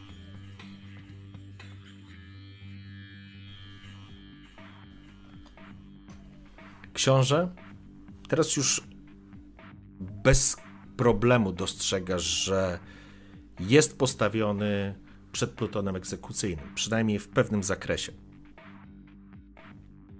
I to, co jest zaskakujące, to to, jak szybko dochodzi do siebie. Analizujesz to jako ty, jako Matthias Winkler, ty jako Wentru, ty jako osoba, która w pewnym sensie pragnie tego, co on już ma. Dostrzegasz, jak szybko przechodzi i wchodzi w zupełnie inną skórę. Wstaje od stołu i przechodzi się wzdłuż niego. Nawet w najlepszym stadzie znajdą się czarne owce. Odpowiedzialność nie spada na klan Wentru. Klan, rodzina nie może brać odpowiedzialności za działania pojedynczej jednostki, która rozkłada ręce z taką, z udawanym, ty wiesz, że to jest wyreżyserowany żal i smutek. Zresztą wszyscy chyba to widzą. Ale nie jest to kluczowe. Która w tak szalony sposób łamie prawo i naraża na szwank nasze tradycje. Tym samym obraca się do wszystkich. Ogłaszam, że Vera Sonnenstrahl przestaje być członkiem klanu Wentru i za jej czyny ogłaszam na nią krwawe łowy. Od dziś nie jest chroniona świętym prawem maskarady. Jest wyrzutkiem i każdy ma prawo ją zgładzić i zakończyć jej nieżycie. Chloe spogląda się, widać, że na jej twarzy pojawia się niedowierzanie. Czujesz, jak coś dziwnego ci gdzieś rośnie. Pyta... Nie, to jest dobre pytanie, Matias. Jak ty się czujesz? Nie chcę mówić, jak się czujesz. Powiedz, jak się czujesz. Bardzo ambiwalentnie, bo ja obrałem już wcześniej stronę. I ta strona to był książę. Mhm. I tak naprawdę Wentru, który ma coś faktycznie do powiedzenia. Obok tego była Vera, która zawsze była. mm, Może nazywała się matką, i ja nazywałem ją matką, ale była na tyle tajemnicza i na tyle tworzyła wokół siebie pewnego rodzaju barierę. Przedłużała swój obowiązek związany z przedstawieniem mnie wszystkim. Eee, jej zamiary tak naprawdę od samego początku nie były jasne, aż w końcu się przyznała do tego, o co chodzi i, i co chciała osiągnąć. A przynajmniej półśrodki do czegoś większego. Eee, I tutaj dochodzi do jakby ogromnego dysonansu poznawczego w mojej głowie, ponieważ jednocześnie może nie tyle, że gardzę, co bardziej brzydzę się Werą, ze względu na to, że była tak wysoko, była przy księciu i mogła zrobić to wszystko w zupełnie normalny sposób. Tak więc jakby dotyka mnie ogromna zazdrość, jednocześnie elementy empatii i zrozumienia mimo wszystko, szczególnie, że dosłownie ile? Z godziny temu przeżyłem coś dziwnego. Ja Wiem, że te głowy nie działają tak jak kiedyś. Tak naprawdę skrywają tajemnice, które chyba tylko można poznać, kiedy, kiedy zostaniemy postawieni na krawędzi tak zwanego, wiesz, życia i śmierci. A właściwie śmierci i śmierci, czy nieżycia i nieżycia. E, tak więc jednocześnie złość, zazdrość za to, co było, złość za to, że to zmarnowała, mimo że był potencjał, żeby nawet poszła wyżej. Kto wie, co by się wydarzyło. Może była najbardziej odpowiedzialną osobą, żeby kiedyś przejąć cały klan. Nie wiadomo. E, natomiast ta część człowiecza Matiasa e, jest teraz zalewana takim zalążkiem empatii, tylko to, to jest na zasadzie takiej empatii, że ty współczujesz. Współczujesz komuś w rodzinie, kogo, kto cię na przykład bardzo skrzywdził, który, który cię gnębił, albo jak byłeś dzieckiem, to traktował cię nie tak, jak powinno się traktować dziecko, ale mimo wszystko zapłaczesz nad jego grobem zaraz po tym, jak się uśmiech, uśmiechniesz. To w głowie jakby ta więź w dalszym, w dalszym ciągu istnieje. To niezrozumiała więź matka-dziecko. A właściwie tutaj matka jako krew. Krew starsza krew niż my. Mhm. E, tak więc, jeśli miałbym to tak podsumować, to, to skołowanie przez jakby przeróżne bodźce, które mnie aktualnie atakują, wydaje mi się, żebym sprowadził i uprościł do obrzydzenia. Ale obrzydzenia na zasadzie takiego, że czemu to się w ogóle wydarzyło? Czemu miała czelność tak zrobić? I czemu mi to zrobiła, że teraz tutaj jestem? Taka, taka dziecięca frustracja. Czemu, czemu zrobiła coś, co sprawiło, że w tym momencie dzieje się aktualnie, co się dzieje? Takie poczucie niesprawiedliwości. I, I to obrzydzenie, jakby, jeśli mógłbym to tak sprowadzić do jednego głównego mianownika, jest spowodowane tym, że jak jesteś bardzo zestresowany, jak przytłacza cię ilość obowiązków albo porażek, to zbierać się na wymioty, a właściwie może nie faktycznie na wymioty, ale czujesz taki ucisk w piersi. I wydaje mi się, że to, jeśli miałbym to jakkolwiek zdefiniować jakby jednym słowem, to byłoby właśnie takie obrzydzenie, ale obrzydzenie sytuacją, przez niesprawiedliwość, przez tak naprawdę dla mnie głupotę, jak to mogło się wydarzyć, a przy okazji żal, że nie byłem w stanie, nie miałem czasu, żeby zrozumieć o co jej chodziło, bo może mógłbym jej pomóc. I ten żal też się kumuluje w takie jedno wielkie obrzydzenie. Tak więc, jakie się czuję? Zmieszany. I czuję pewnego rodzaju ból. I chyba to, że się zawiodłem. Jak takie naiwne dziecko. Okej? W porządku. Książę idzie w twoją stronę, obok ciebie stoi Gretchen. Uśmiecha się. Widać, e, widać na jej twarzy objaw tego triumfu. Ale widzisz księcia, który wychodzi albo stara się wychodzić spod obstrzału, wcale nie tracąc swojej pozycji, przynajmniej jeszcze nie teraz. Albo po prostu czegoś jeszcze brakuje. Ale Gretchen otwiera dłonie. Nigdy nie było moją intencją, aby prowadzić konflikt między nasze klany. Jesteś częścią Kamarilli, jesteś częścią Hamburga. Rozumiem, co powiedziałaś. Rozumiem Twoje zaskoczenie. Rozumiem, że w pewien sposób ucierpiałaś ze względu na działania byłych osób, które reprezentowały klan Ventru. Jako książę nie mogę mieć litości, jeżeli zostały złamane prawa, tak też się stało. Natychmiast musi być kara. Vera obiecuje ci, poniesie karę. Ale wiem, że nie naprawi to poczucia bezpieczeństwa, a te chciałbym ci zapewnić. Skoro Vera jest naszym. Wyłapujesz słowo naszym, które jest tak niepasujące w tej sytuacji, masz wrażenie. Przeciwnikiem i dybie na twoje życie czy nie życie. Chcę zachować się tak, jak to kiedyś robiliśmy. Chcę ci dać gwarancję pokoju. Chcę, żeby Pax Vampirika był mocny i niezmącony. Jest jedna rzecz, na której Werze zależy najbardziej na świecie. Jest nią Matias. Wraca się na ciebie. Kładzie rękę na twoim ramieniu. Patrz się na niego.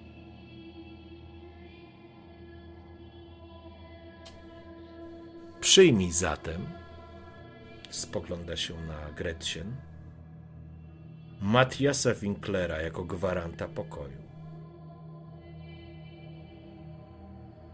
Będzie u ciebie gościem, a przy okazji będzie gwarantem nietykalności. Wera nie zaryzykuje. A kiedy rozwiąże się problem Wery? Nasza, nasz Pax Vampirika będzie mocny jak nigdy.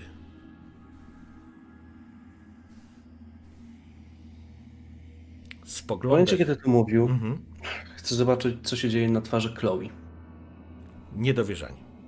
Jest takie. To znaczy, ona jakby nie ukrywa swoich emocji, absolutnie. Więc ona jest absolutnie zaskoczona. To znaczy zaskoczona, ona nie rozumie tej sytuacji, e, co tu się dzieje. Gretchen się spogląda na księcia, spogląda się na ciebie. Ten młodzieniec ma być gwarantem mojego bezpieczeństwa?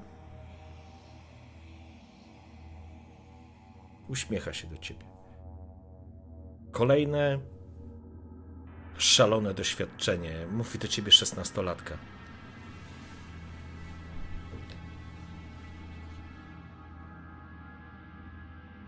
Dobrze więc, chętnie ugoszczę Matiasa Winklera w klanie Tremer. Będzie moim gościem. Nic złego mu się nie przydarzy, dopóki, dopóty Vera nie spróbuje nic złego zrobić. I zgodnie z umową książę, kiedy Vera zginie śmiercią ostateczną, Matthias Winkler będzie mógł wrócić do klanu Wentru.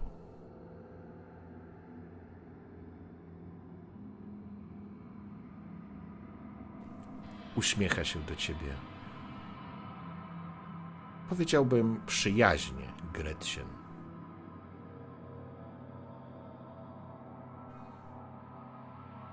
Czterdzieści osiem godzin, książę.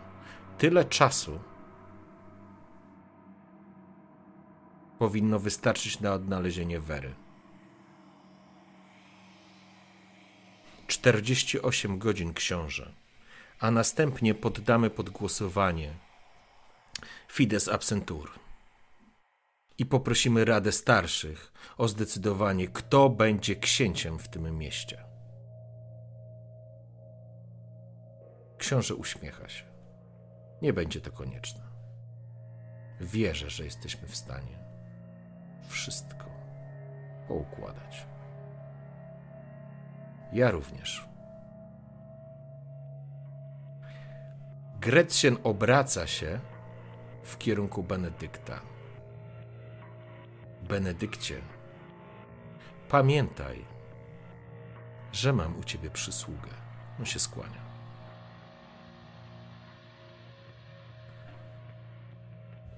Pożegnaj się i czekam na ciebie w limuzynie na dole. Schodzi, wychodzi z pomieszczenia. Natomiast trzech ziomeczków wychodzi za nim. Wszyscy inni zostają. Tak, jest chwila taka, wiesz, spokoju. Do ciebie podchodzi e, Noa. Ja wstaję, Mhm. zanim podchodzi. E, Nie mówię nic pierwszy. Czekam. 48 godzin. Tyle będziesz jej zakładnikiem. Wszystko się zmieni. Nie Ma o martw się. czymś pamiętać? Czy o czymś nie mówić? Oczywiście nie dziel się z nią wiedzą żadną. Nie może zrobić ci krzywdy. Złamałaby dane słowo i dałaby powód do wypowiedzenia oficjalnej wojny. Ale prawdą jest, że Wera nie podniesie ręki, jeżeli będzie mieć świadomość, że jesteś przy Gretchen. To daje nam czas na to, żeby uprzątnąć temat twojej. Żeby uprzątnąć temat Wery. A jak Vera zaatakuje? Już miała na celowniku Gretchen. Ale, A teraz jeszcze może chronić mnie. ale Gretchen nie miała ciebie obok siebie. Zresztą spogląda się na ciebie.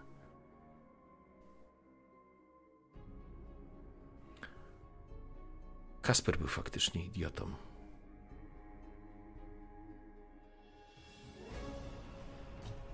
Zaufaj mi, klepie cię w ramię. Chloe rusza do, do księcia, coś próbuje mówić, on natychmiast podnosi rękę. Nie teraz, Chloe. Mały Matias teraz będzie z Gretchen razem kraść żołędzie. La la la la la la la. Podchodzi do ciebie. Jego kolorowe oczy i szalona twarz niczego dobrego nie wróżą. Po prostu przygląda się tobie. Nie przejmuj się. Gretchen to dobry. Nagle łamie się jego głos. Pamiętaj, że Gretchen nie jest dziewczynką.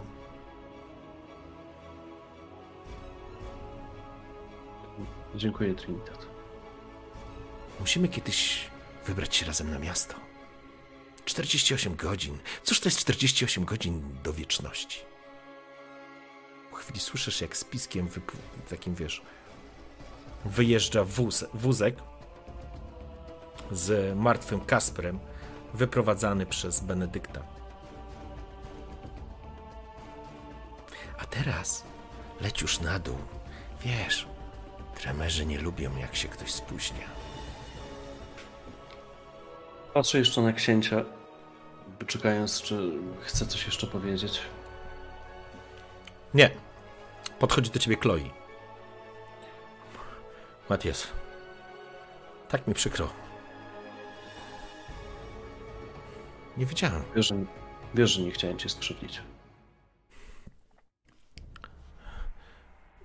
Zapomnij, starsza krew tak działa. To szaleństwo. Uważaj na tą sukę, to jest przebiegła suka. Nie daj się. 48 godzin wydaje się być naprawdę krótkim okresem, krótkim czasem, ale. Ale ona potrafi zmienić 48 godzin na całą wieczność, więc. Nie wiesz jej nawet w żadne słowo. Spokojnie, tyle się działo, udam obłąkanego i nie powiem ani słowa. Tak patrzę na zegarek, który cały jest przemoknięty przez 48 godzin. I odwracam się i idę faktycznie ku wyjściu. W porządku. Wychodzisz stąd i. Co masz w głowie? Wiesz co, to co się przebija w mojej głowie, to może nie tyle, że powrót tej bestii, ale ten śmiech, który mi towarzyszył jej, tak niedawno. I w taksówce, i w aucie Keiry. I ja go słyszę cały czas. Ja słyszę i mi chce się śmiać z tego, że, że on cały czas towarzyszy. Nie towarzyszy mi ta bestia, tylko po prostu faktycznie beznadzieja tej sytuacji. Jak to wszystko abstrakcyjne i jednocześnie przez to, jak bardzo abstrakcyjne, jest aż śmieszne. Niezabawne, ale właśnie śmieszne. Tak więc to może głupio wyglądać, ale z uśmiechem na ustach faktycznie wychodzę stamtąd. Mhm. W porządku. Bo co jeszcze może mi się przydarzyć, tak? Co jeszcze? Tak. Długa noc faktycznie. Zjeżdżasz na dół. Faktycznie gdzieś z tyłu głowy ten szepczący Matias opowiada ci, że zmarnowałeś swoją okazję. Mogłeś pić tą krew, teraz byś dyktował warunki. Czarna limuzyna, przed nią jeden z mężczyzn, który wtoczył wózek. Otwiera ci drzwi.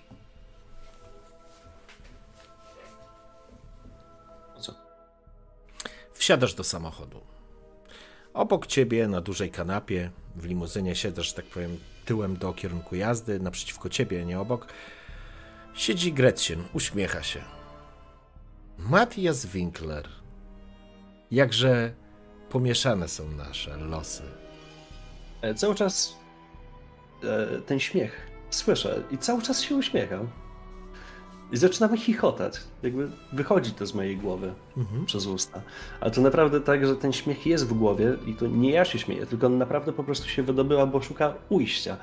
Tak więc patrzę się na nią i znowu zaczynam się śmiać. Może nie aż tak historycznie, ale patrzę się, pokazuję rękoma, że nie mogę z tym nic zrobić. I patrzę się i mogę przestać. Przygląda się po prostu tobie z zainteresowaniem, głaszcząc tego króliczka. Uśmiecha się delikatnie.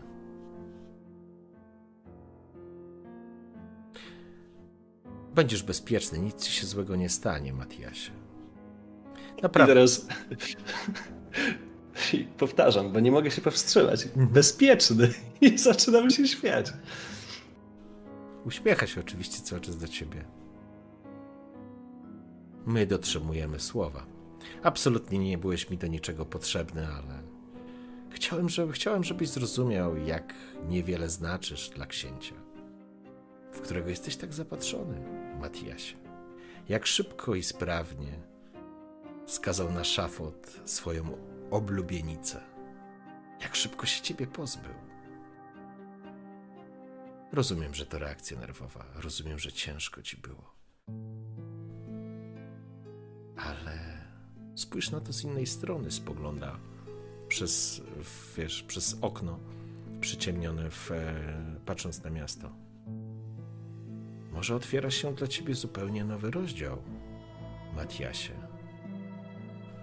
My potrafimy docenić lojalnych członków naszego klanu. Potrafimy wyczyścić krew z plugastwa. Tak wiele możemy ci dać, Matiasie. Na pewno nic złego ci się nie stanie. Patrzę się na nią i się uśmiecham. Jakby opanowałem ten śmiech. Mhm. Uśmiecham się i mówię, doceniam. Dziękuję, Grecja. I z tym uśmiechem jakby odwracam głowę e, ku szybie. Mhm. Patrzę się tak naprawdę, co, co mijamy. Jakby, e, nie wiem, czy chciała coś powiedzieć, ale wydaje mi się, że jakby pokazałem jej, że ja raczej nie chcę kontynuować rozmowy. Mhm. W porządku? Więc w ciszy jedziecie przez miasto, dojeżdżając do takiej części willowej. I w pewnym momencie wjeżdżacie na podjazd takiego starego, klasycznego dworku. Em, na żwirowym podjeździe obok fontanny zatrzymuje się em, limuzyna. Otwierają się drzwi z twojej i z jej strony. Wysiadacie. Stoisz przed pięknym, starym, takim dwuskrzydłowym dworem. Jesteś gościem, Matiasie. Chodź ze mną. Chciałabym o czymś jeszcze porozmawiać i kogoś ci przedstawić. Chodź, chodź. E, chyba, że chciałbyś się najpierw odświeżyć, bo nie wyglądasz najlepiej. Jeśli mogę prosić, to tak. Oczywiście. Przydałoby mi się. Fantastycznie, chodźmy zatem. E, Gretchen wprowadza cię do starego dworu. Natychmiast pojawia się, nazwijmy to, obsługa. Ona nawet bez słowa tylko wskazuje na ciebie i natychmiast mężczyzna lekko się skłania, spogląda się na ciebie, jest gulem z pewnością, rusza, zachęcając cię, żebyś szedł za nim. Prowadzi cię jednym z korytarzy.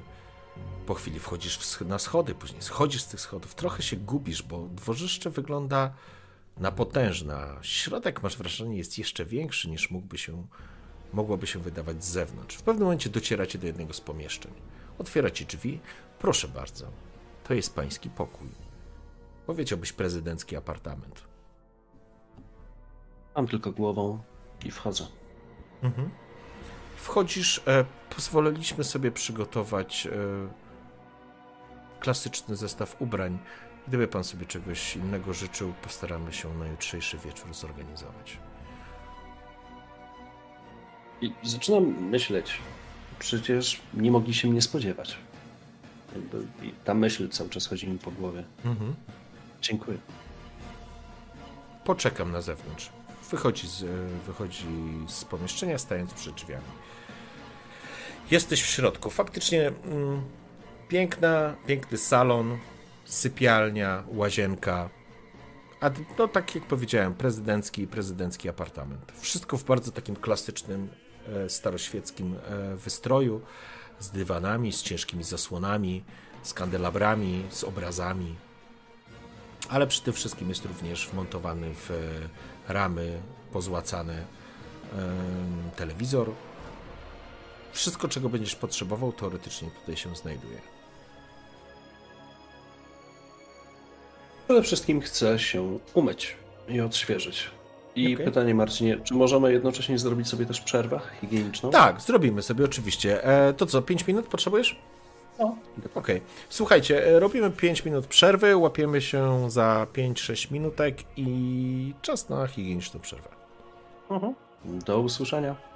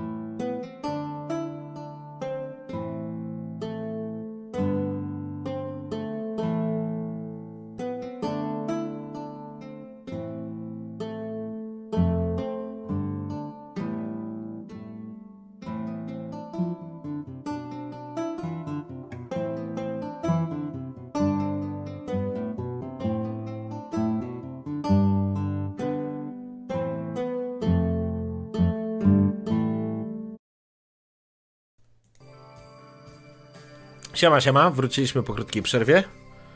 Mam nadzieję, że e, złapaliście trochę oddechu i teraz e, wracamy do naszej gry.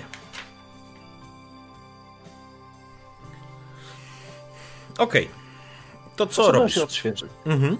W porządku. Przede wszystkim e, zakładam, że jest tam, poczekaj, jest wanna, prysznic. I to, i to.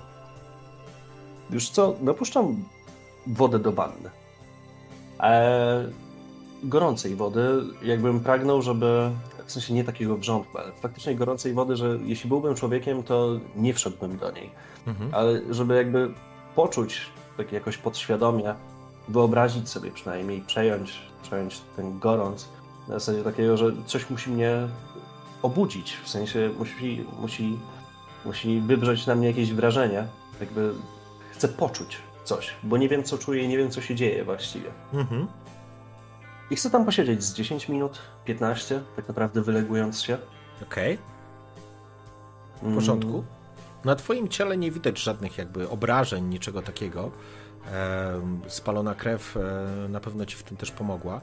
Em, natomiast gdzieś tam pewnie na jakimś poziomie odczuwasz jeszcze ból, musisz, wiesz, pewnie musisz się przespać i dopiero na drugi dzień będziesz miał e, większe efekty tego. Chciałbym, żebyś powiedział, przepraszam, e, powiedz proszę, jakie masz e, teraz e, poziom siły woli oraz e, poziom krwi. E, no, bywało lepiej. Od tego zacznę. E, mam trzy punkty krwi Mhm. i mam jeden punkt siły woli. O, O, okej, dobra. zrobiłem wszystko, żeby zatrzymać Chloe. Pomyślałem, że będzie spa- spijać. No, wyglądała na taką, to prawda. Myślę, Mhm. że. e, To znaczy, myślisz, że Chloe również dokonała wielu różnych rzeczy, żeby, żeby się jednak przed tym powstrzymać. Tak czy siak. E, ogarniesz, ogarniesz się w, w, nie wiem, w pół godziny, powiedzmy, z, tym, z, tym, z tą kąpielą. I jakby nikt cię nie, nikt cię nie, wiesz, nie pospiesza, nie ponagla, absolutnie nic takiego. Spoglądasz tylko na zegarek, ponieważ no, cała twoja elektronika, jaką miałeś, wszystko szlak trafił. E, więc em, chyba, że masz po prostu swój zegarek mechaniczny jakiś, albo taki wodoodporny, czy coś takiego, więc... e, Wątpię. Miałem zegarek na ręce, tyle że po spotkaniu z dnem rzeki wątpię, żeby mnie przez to przetrwał. Okej, e, w takim razie w takim razie po prostu spoglądasz, jest godzina piąta. Za chwilę, to znaczy za chwilę, no, za jakieś dwie godziny będzie wstawać słońce, więc e, godzin, dwie do półtorej, więc tego czasu specjalnie dużo nie ma, ale, ale tak czy siak po prostu ogarnąłeś, e, ogarnąłeś się i ubrałeś jakiś taki klasyczny garnitur, to znaczy widzisz, że to jest po prostu marynarka i spodnie i jakaś e, biała koszula, pasek, nie jest idealnym rozmiarem. Absolutnie to nie jest tak, że wiesz, z twojej szafy wyciągnięto i po prostu złożono. Ale ktoś, kto to dobierał, yy, całkiem nieźle trafił. Stoi natomiast w tym pokoju jakaś, nie wiem, karawka z krwią, dzbanek. Jak Nie. ugościli. Nie, nie, nie. Takiego te, yy, krwi, jakby zapasu krwi tutaj takiej nie masz. Nie? Być może kiedy zejdziesz na dół em, na to spotkanie, będziesz miał okazję jeszcze po prostu yy, coś wrzucić na ząb, że tak powiem, nie? Ubieram się w takim razie, Mhm. rozglądam się po tym pokoju. E, patrzę po kątach, e, patrzę, nie wiem jak dokładnie wygląda ten pokój, ale próbuję się przyglądać temu telewizorowi. Szukam jakichś kamer. Szukam czegoś, co mogłoby zwrócić moją uwagę. W sensie, no, próbuję się na tym skupić, poświęcam temu niby tak naprawdę krzątając się, siedząc na łóżku, jakby doglądając, czy jakby jestem w stanie coś zauważyć. Czy ja jestem obserwowany. W porządku. E, Ty masz jakieś u- umiejętności takie zawodowe, które mogłyby ci w tym pomóc? E, No, zajmowałem się zabezpieczeniami, kamerami. Mm. No. No. no. Dobrze, w W porządku. pełni kompetentny. Dobrze, jestem kompetentny w poszukiwaniu podsłuchów i kamer. E, Tak dobrze. jest. E, słuchaj, w porządku. Znaczy, wiesz, powinienem wiedzieć, gdzie szukać, bo jeśli ktoś to montował dobrze, to wiedział, jak dobry kąt złapać i w którym miejscu powinno być, żeby to było zrobione z głową. Tak więc te punkty próbuję przebadać jak najlepiej tylko potrafię. Dobrze, w porządku. E, więc poświęcasz trochę czasu na, na krzątaninę po pokoju. Tak jak powiedziałem, jest to salon, jest jakby tą częścią główną, z jakąś na pewno sofą, stołem, e, takim, e, wiesz, e, jakimś regałem na półki, czy, czy, czy jakimś kredensem właściwie powiedziałbym, e, z jakimiś książkami, z jakimiś tam, nie wiem, kryształowymi rzeczami. Do tego masz sypialnię i łazienkę. Nie? Sypialnia jest po prostu prostym pomieszczeniem z szafą i z, z łożem z baldachimem. Wszystko, co jest bardzo takie ewidentne, to są takie ciężkie e, zasłony, które po prostu e, są porozciągane mm, wzdłuż, że tak powiem, linii okien.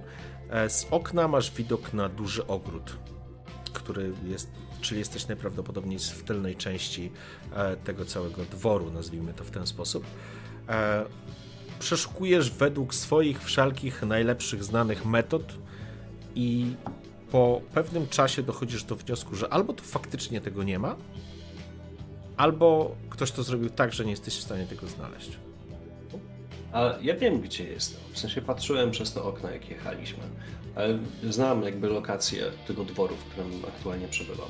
Prawda? To jest bogata dzielnica w Hamburgu z takimi właśnie dworami, willami, haciendami, które są na takim niewielkim wzgórzu ponad miastem. Także jak Tak. najbardziej. Jesteś absolutnie w Hamburgu, nic się tutaj nie zmieniło. e, Po prostu jesteś w jego innej części. E, W takim razie, jak już zrobiłem wszystko, czyli właśnie przebadałem pomieszczenie, Mhm. e, odświeżyłem się, ubrałem, kieruję się ku drzwiom i otwieram. Drzwiom wyjściowym. W porządku. Kiedy otwierasz drzwi, widzisz, że pod drzwiami, nie podsłuchując, ale po prostu przy drzwiach, czeka na ciebie ten mężczyzna, który ci tu odprowadził. Kiedy tylko je otwierasz, on się delikatnie skłania. E, proszę za mną. Po czym prowadzi cię, jeżeli idziesz za nim? Y, jak on y, jakby mówi do mnie i Mhm. można, może nie tyle, że wydaje polecenie, zawsze y, robi to skinienie głową. Na zasadzie w porządku, jakby ten szacunek, dziękuję. Mhm. E, tak tylko chciałem dodać. Okej, w porządku. Mężczyzna cię zatem prowadzi znowu tą plątaniną korytarzy, ale jakby zaczynasz łapać pewne momenty, punkty, w których po prostu gdzieś tu byłeś. No, połazisz tutaj trochę i będziesz, będziesz się czuł jak w domu, powiedzmy, nie?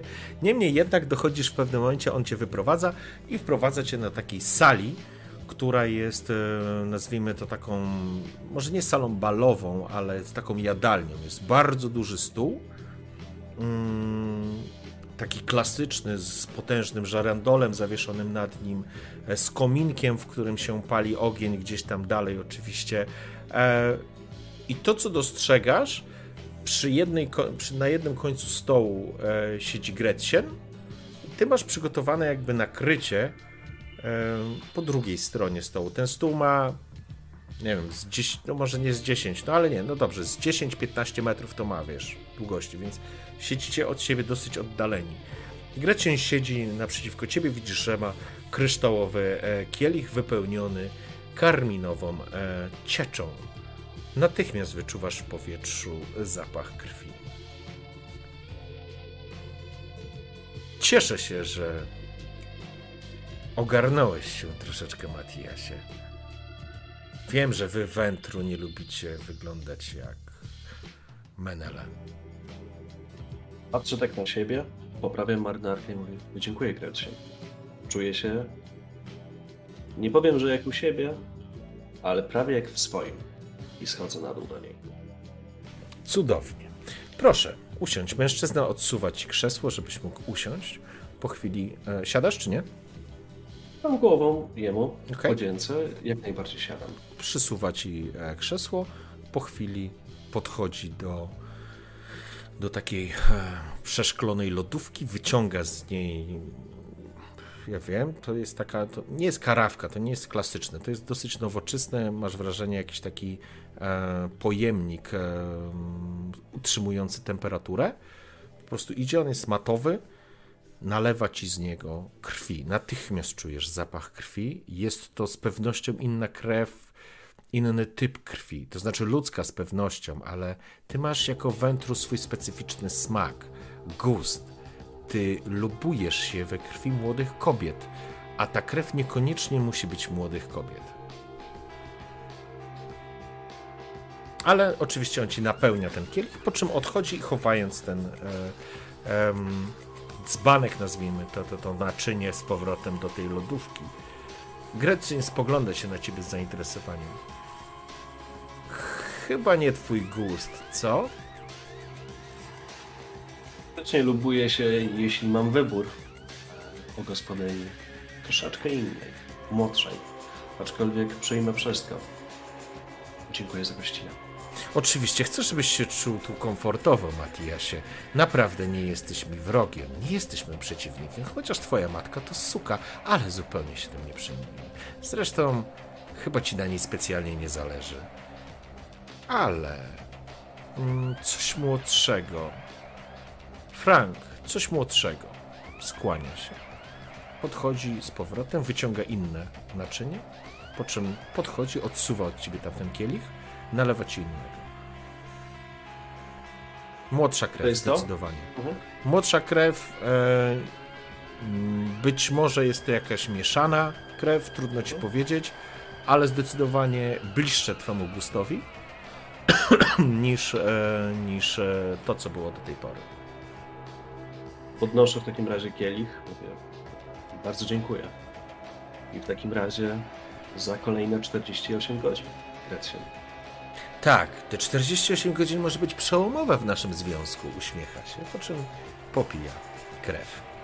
Czujesz smak krwi. E, jesteś w stanie się opanować, jesteś wętru, nie jesteś zwierzęciem, więc nie będziesz tego chłeptał, ale masz ochotę po prostu wychylić cały ten puchar i prosić o dokładkę. Ale pilnujesz się. Jesteś w stanie się e, kontrolować. Matiasie, Możemy sobie mówić po imieniu, myślę, to nie będzie problemem ani dla mnie, ani dla ciebie, a ułatwi naszą komunikację. To dla mnie zaszczyt, Grecjan. I słusznie uśmiecha się. Natomiast chciałbym z tobą porozmawiać o przyszłości. Chciałbym z tobą porozmawiać o tym, jak może wyglądać świat. Jak może wyglądać Hamburg gdzie ty możesz w tym Hamburgu być. Zamieniam się w słuch. Biorę kolejnego łyka. Mhm. Niezbyt łapczowego. Ale jednocześnie próbuję jakby zerkać w zakamarki tej sali. Chcę zobaczyć, co mnie otacza. W porządku. Wyobraź sobie potężną taką salę, e, to znaczy potężną, no taką dużą salę jadalną w takim starym stylu, więc masz wrażenie, że tutaj z 50 gości bez problemu by mogło się pomieścić przy jednym stole. Ten stół jest pewnie jednym z mniejszych wariantów dostępnych tutaj. Wszystko jest w stylu klasycznym. E, żadnych nowoczesnych, wiesz, rozwiązań, żadnych, wiesz, modernistycznych e, mebli, e, kredens e, z kryształami, może ta lodówka przeszklona jest jedynym elementem takim, wiesz, nowoczesnym. Nie ma tutaj telewizorów. E, oczywiście są wyjścia, przynajmniej dwa dodatkowe widzisz, które poza tym, którym ty wszedłeś, bo wszedłeś głównymi dwuskrzydłowymi drzwiami, e, są potężne okna na wzdłuż e, jednej ze ścian, e, które teraz e, mają, są ochraniane okiennicami, natomiast teraz te okiennice są uchylone I po prostu widać, to jest, e, że tak powiem, widok na ogród, który też miałeś okazję widzieć ze swojego, ze swojego okna. Pozostałe wyjścia e, prawdopodobnie jedno jest być może do jakiejś kuchni albo czegoś takiego, na drugie nie jesteś w stanie stwierdzić dokąd e, prowadzą te drzwi. Natomiast Gretchen uśmiecha się i, i, i, i wraca do, do tego, co chciała ci powiedzieć.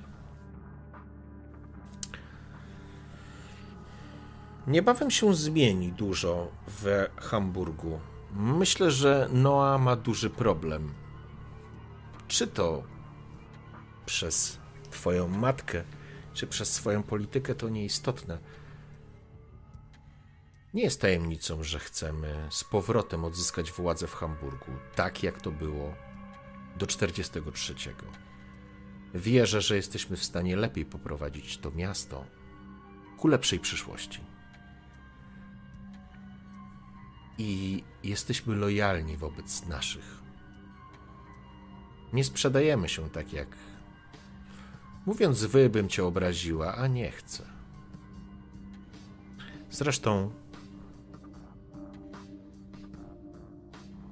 To, co się dzieje dzisiaj w Hamburgu, jest idealną ilustracją niekompetencji, niekompetencji księcia. Czy oznacza to, że chce, abyś zrobił coś złego? Nie, chcę, żebyś się zastanowił, Matiasie. Twoja lojalność wobec Noa jest ujmująca. Naprawdę. Godna pochwały. To, co widziałam, jest faktycznie elementem, który bardzo cenimy w domu Tremera. U nas lojalność i oddanie są na pierwszym miejscu. Każdy ma swój cel.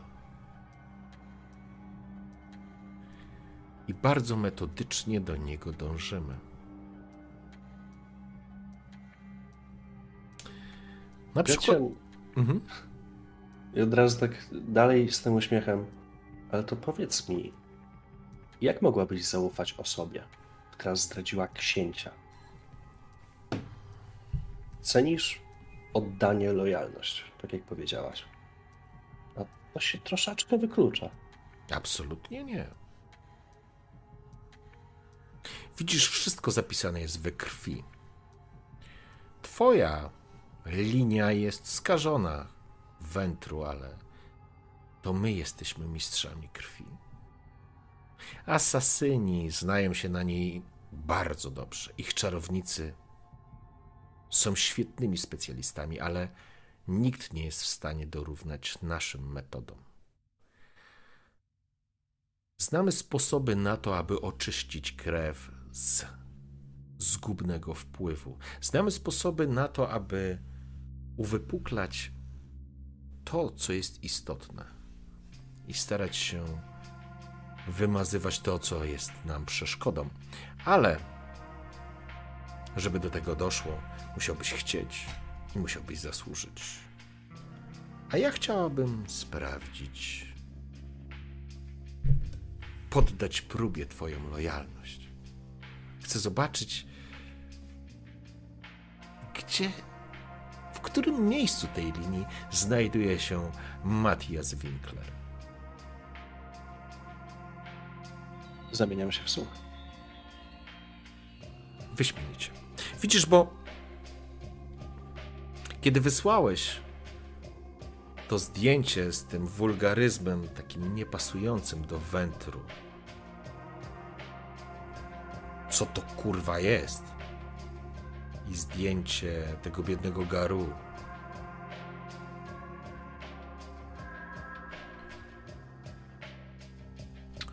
Wiem o tym, że zabraliście stamtąd dane, które są dla mnie istotne. I ty wiesz, gdzie te dane są.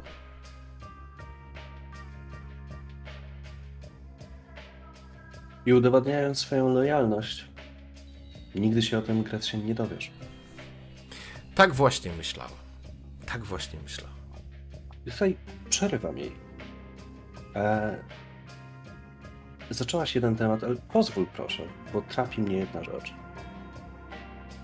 Czym ty znalazłaś za skórze Berze aż tak, że postanowiła przeprowadzić zamach na ciebie? Całe to zamieszanie o krew starszych, asamici. Bunt. Trudno, Jestem- trudno mi zajrzeć w głowę Uśmiech. twojej matki. Uśmiecha się również. Nie wiem, dlaczego tak nas nienawidzi. Z pewnością widzi we mnie rywalkę. Z pewnością widzi we mnie jedyną siłę, która może odebrać jej ukochanemu Noa władzę nad miastem. I słusznie. Nie wiem, na ile jej szaleństwo dyktuje jej kolejne kroki. Ale Vera jest szalona, to z pewnością. Jestem prawie pewna, że sfingowała to całe przedstawienie. Szkoda, że ciebie dalej wykorzystywała w tym wszystkim, w tej swojej grze, bo przecież ty nasłałeś Uwę na mnie. I co myślałeś, kiedy wysłałeś tutaj Uwę z, tym, z tymi jego brutalami? Że co oni tu zrobią? Wywrą pomstę? Jak wikingowie wpłyną na swoich drakarach na moją posesję, a ja będę z uśmiechem na twarzy ich witać i zostanę ich branką? Czego się spodziewałeś, Matiasie? Chciałbym skompletować swoje myśli, żeby ci odpowiedzieć na to pytanie teraz. Ale trapi mnie jeszcze jedno, co powiedziałaś wcześniej. Widziałaś tę wiadomość. Natomiast nie powiedziałaś gdzie. To ci pokazał. Skąd i jak. Odsłonisz jeden element planszy? No przecież wysyłałeś do Uwe tą informację. Nieprawdaż?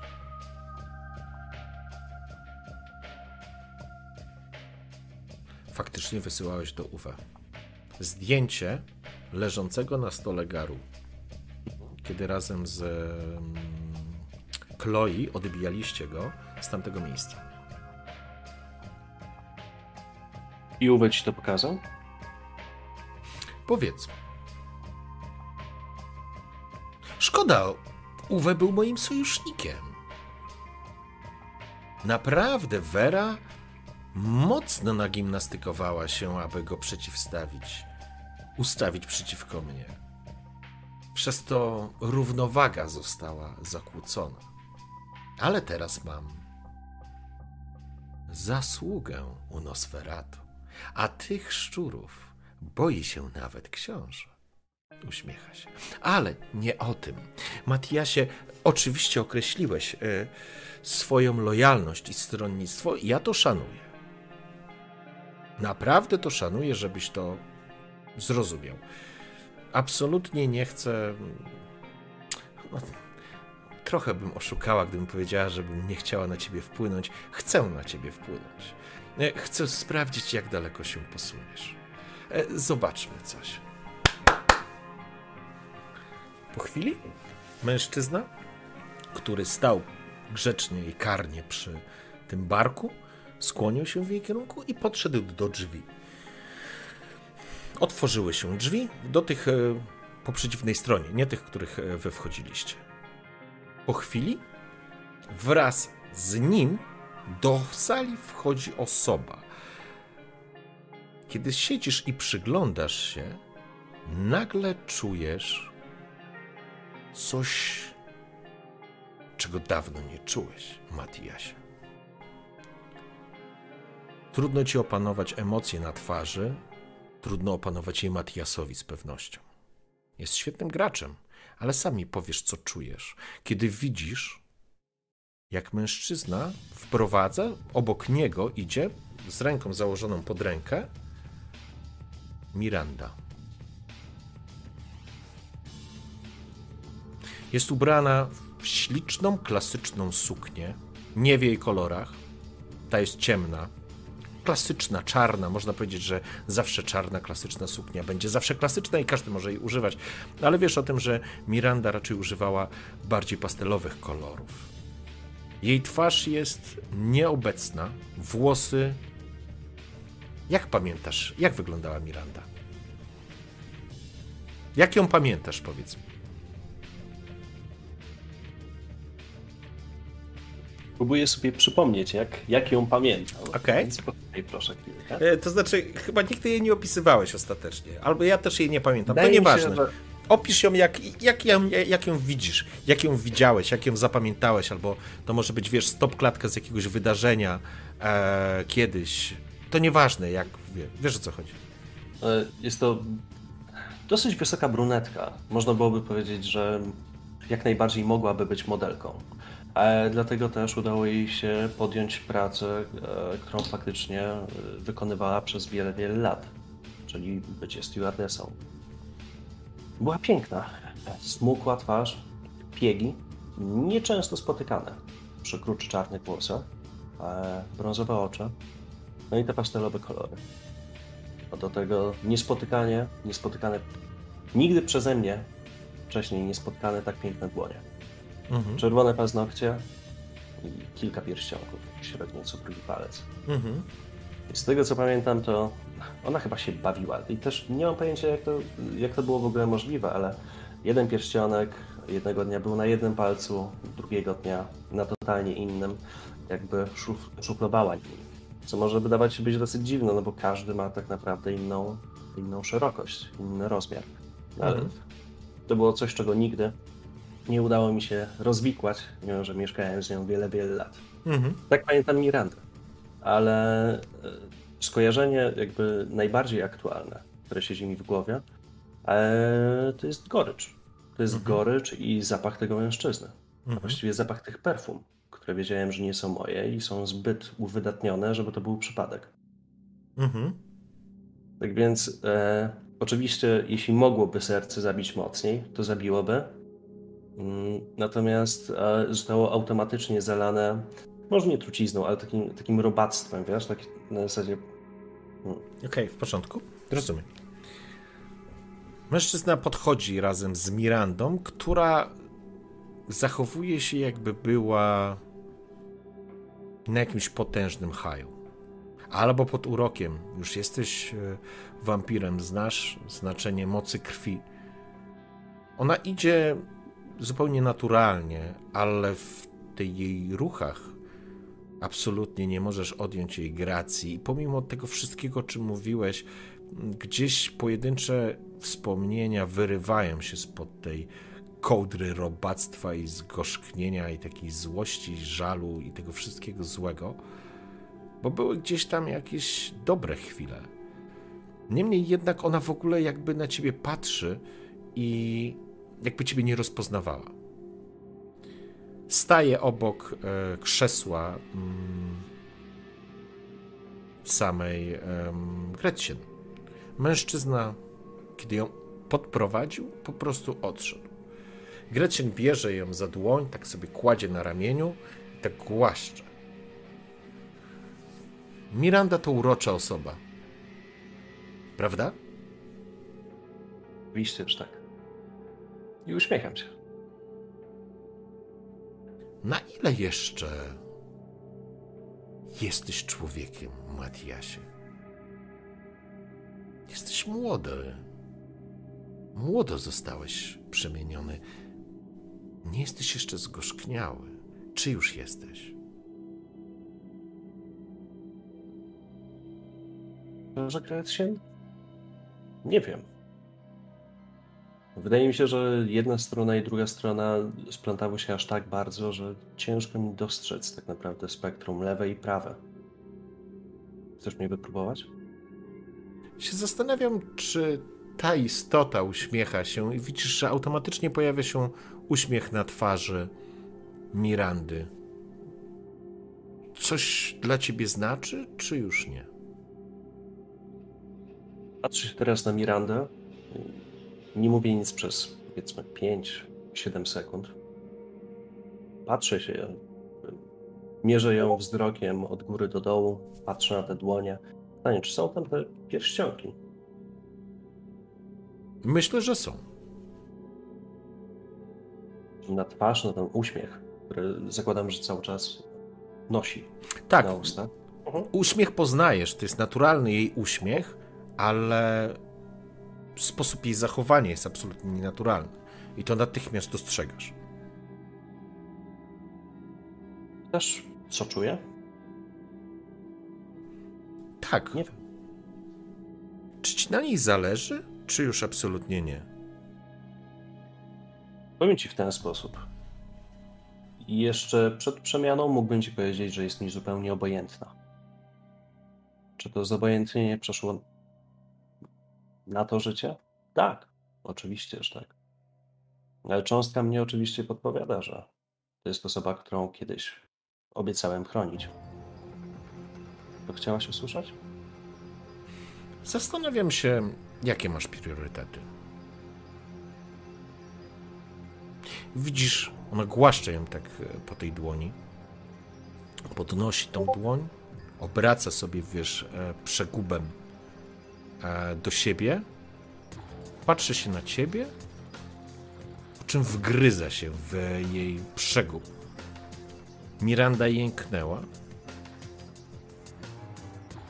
Jakby spróbowała. Widzisz, że po tej dłoni spływa krew. To chyba twój typ, prawda, Matiasie? Uśmiecham się. E, wiem, że to może źle zabrzmi, ale za stara. Uśmiecha się. Oczywiście. Widzisz, że przykłada znowu ten przegub do ust. Po chwili I od... w tym momencie mówię, jak jeszcze jakby spija, a że to będziesz próbować robić? Chcesz mnie złamać w tak banalny sposób? Będziesz się znęcać nad nią, próbując znęcać się na, na, na mnie? widzisz, odkłada I jej. się uśmiecham. Mhm. Odkła- od, odsuwa e, tą dłoń, widzisz, że już nie krwawi, spogląda się na ciebie. Nie, jestem po prostu ciekawa, jak daleko jesteś w stanie się posunąć w imię tak zwanej lojalności. Bo widzisz, nie ma dobra i zła na świecie, Matiasie. Są tylko wygrani i przegrani. Ja proponuję ci dołączenie do wygranych. A chyba o to wszystko w tym wszystkim tak naprawdę chodzi. Ja potrzebuję czegoś od ciebie. Będzie to gest dobrej woli z twojej strony i chęć współpracy. Oczywiście, możesz odmówić. Nie może ci włos z głowy spaść. Jesteś chroniony obietnicą, którą złożyłam księciu. Biorę kielich do ręki, bo ja cały czas tam siedzę, gdzie siedziałem. Odsuwam e, moje krzesło, wstaję, kieruję się z kielichem w ręku w stronę obu kobiet. E, wypijam jednym haustem do końca. Mhm. E, biorę dłoń Mirandy, tą drugą w ręce, całuję ją delikatnie, Mhm. odkładam kielich, puszczam dłoń Mirandy i patrząc na Gretchen mówię wybacz, ale w ten sposób nic nie osiągniesz. Czy mogę wrócić do pokoju? Gretchen się spogląda. To urocze. Łamie mi moje serce, Matiasie. Naprawdę łamiesz mi serce? No cóż, jeśli to jest twój wybór, niech tak będzie. Chyba w takim razie głową uśmiecham się i zaczynam odchodzić. Kiedy wychodzisz, em, kierujesz się do wyjścia, mężczyzna, który stał przy, e, przy samym, wiesz, przy tym, jak to się nazywa, przy tej lodóweczce, rusza e, do ciebie, to znaczy nie blokując się, tylko po prostu przejmując, e, przejmując e, jakby ciebie, e, zaprowadzę pana do pokoju. Skłania się w kierunku Gretchen, i rusza do wyjścia, otwierając ci drzwi, wyprowadzając cię na zewnątrz. Kiedy jesteś na wysokości drzwi, słyszysz delikatny, dziewczęcy głos Gretchen. Matiasie, pożegnaj się z Mirandą. Nie będziesz już miał jej okazji zobaczyć. Ten dźwięk gdzieś tam zabrzmiał, wybrzmiał. Coś urosło ci w gardle? Nie, to są ludzkie odruchy. Ale na pewno coś się dzieje w twojej głowie. Coś zaczyna się kotłować. To, to nie jest kwestia, żebyś zmienił decyzję. Absolutnie nie. Ale w tym cienkim głosie masz wrażenie, że nie ma fałszu. Wychodzisz przez drzwi. Chcę się odwrócić, w sensie, Mhm. że zatrzymała mnie na tych schodach, odwracam się, patrzę prosto na Gretchen i mówię nie jesteś osobą, za którą chciałbym podążać. Tymi zachowaniami i akcjami pokazujesz tylko swoją słabość. Mam lepszy autorytet. I się odwracam. Uśmiecha się. Tak, tak. Dobrej nocy, Matiasie. Drzwi się zamykają. Wychodzisz i kierujesz się schodami, mm, to znaczy korytarzem w stronę, e, w stronę pokoju, tak naprawdę. Sorry. Mężczyzna prowadzi cię, zostawiając, e, nie odzywając się absolutnie, zostawia ci całą masę rzeczy do, do, do przemyślenia, tak naprawdę. Doprowadza cię do twojego pokoju i zostawia. Oczywiście otwiera ci drzwi. Za godzinę wzejdzie słońce. Proszę się nie martwić. Zasłony nie przepuszczają nie będzie pan tu bezpieczny. Kiedy pan się obudzi, będzie pan czegokolwiek potrzebował, proszę pociągnąć za szarfę przy drzwiach. Faktycznie jest szarfa z dzwonkiem takim staromodnym. Ktoś przybędzie i natychmiast usłuży pan we wszystkim, czego będzie pan sobie życzył. Mam głową i mówię, dziękuję. Czy dobrze pamiętam? Franco? Frank Dziękuję, Franco. skłania się, po czym zamyka drzwi. No i tutaj, w tym momencie, jak drzwi się zamknęły, jakby. Już nawet nie myślę o tym, że kamery mogą być poukładane, gdzieś pochowane, których nie znalazłem. Ale padam na kolana. Ciężar, który tak naprawdę chowałem w sobie, jest po tej sytuacji, która właśnie miała miejsce. Eee, Jest, do nie do, jest nie do opisania. Bo tak naprawdę jedyne, co chciałem zrobić, to zminimalizować szanse na to, że ona ją faktycznie skrzywdzi coś w tej głowie jest. Takie empatyczne współczucie. Mhm. Już nawet nie chodziło o to, żeby zademonstrować to, jak bardzo jest mi obojętna, albo w drugą stronę. Musiałem odbić i zapanować nad sytuacją, zaskoczyć ją. I Ta- chodzi mi to cały Mhm. czas po głowie. Część mnie się cieszy, że tak się to skończyło, wiedząc, że mogło się skończyć o wiele bardziej makabrycznie. Ale jedyne o czym myślę, to żeby się położył. Tak więc jakby. Może nie tyle, że się doczołguję, ale wstaję tak podpierając się o kolano i idę faktycznie na łóżko. Ściągam tylko marynarkę, buty i kładę się w spodniach i koszuli. Mhm. W porządku.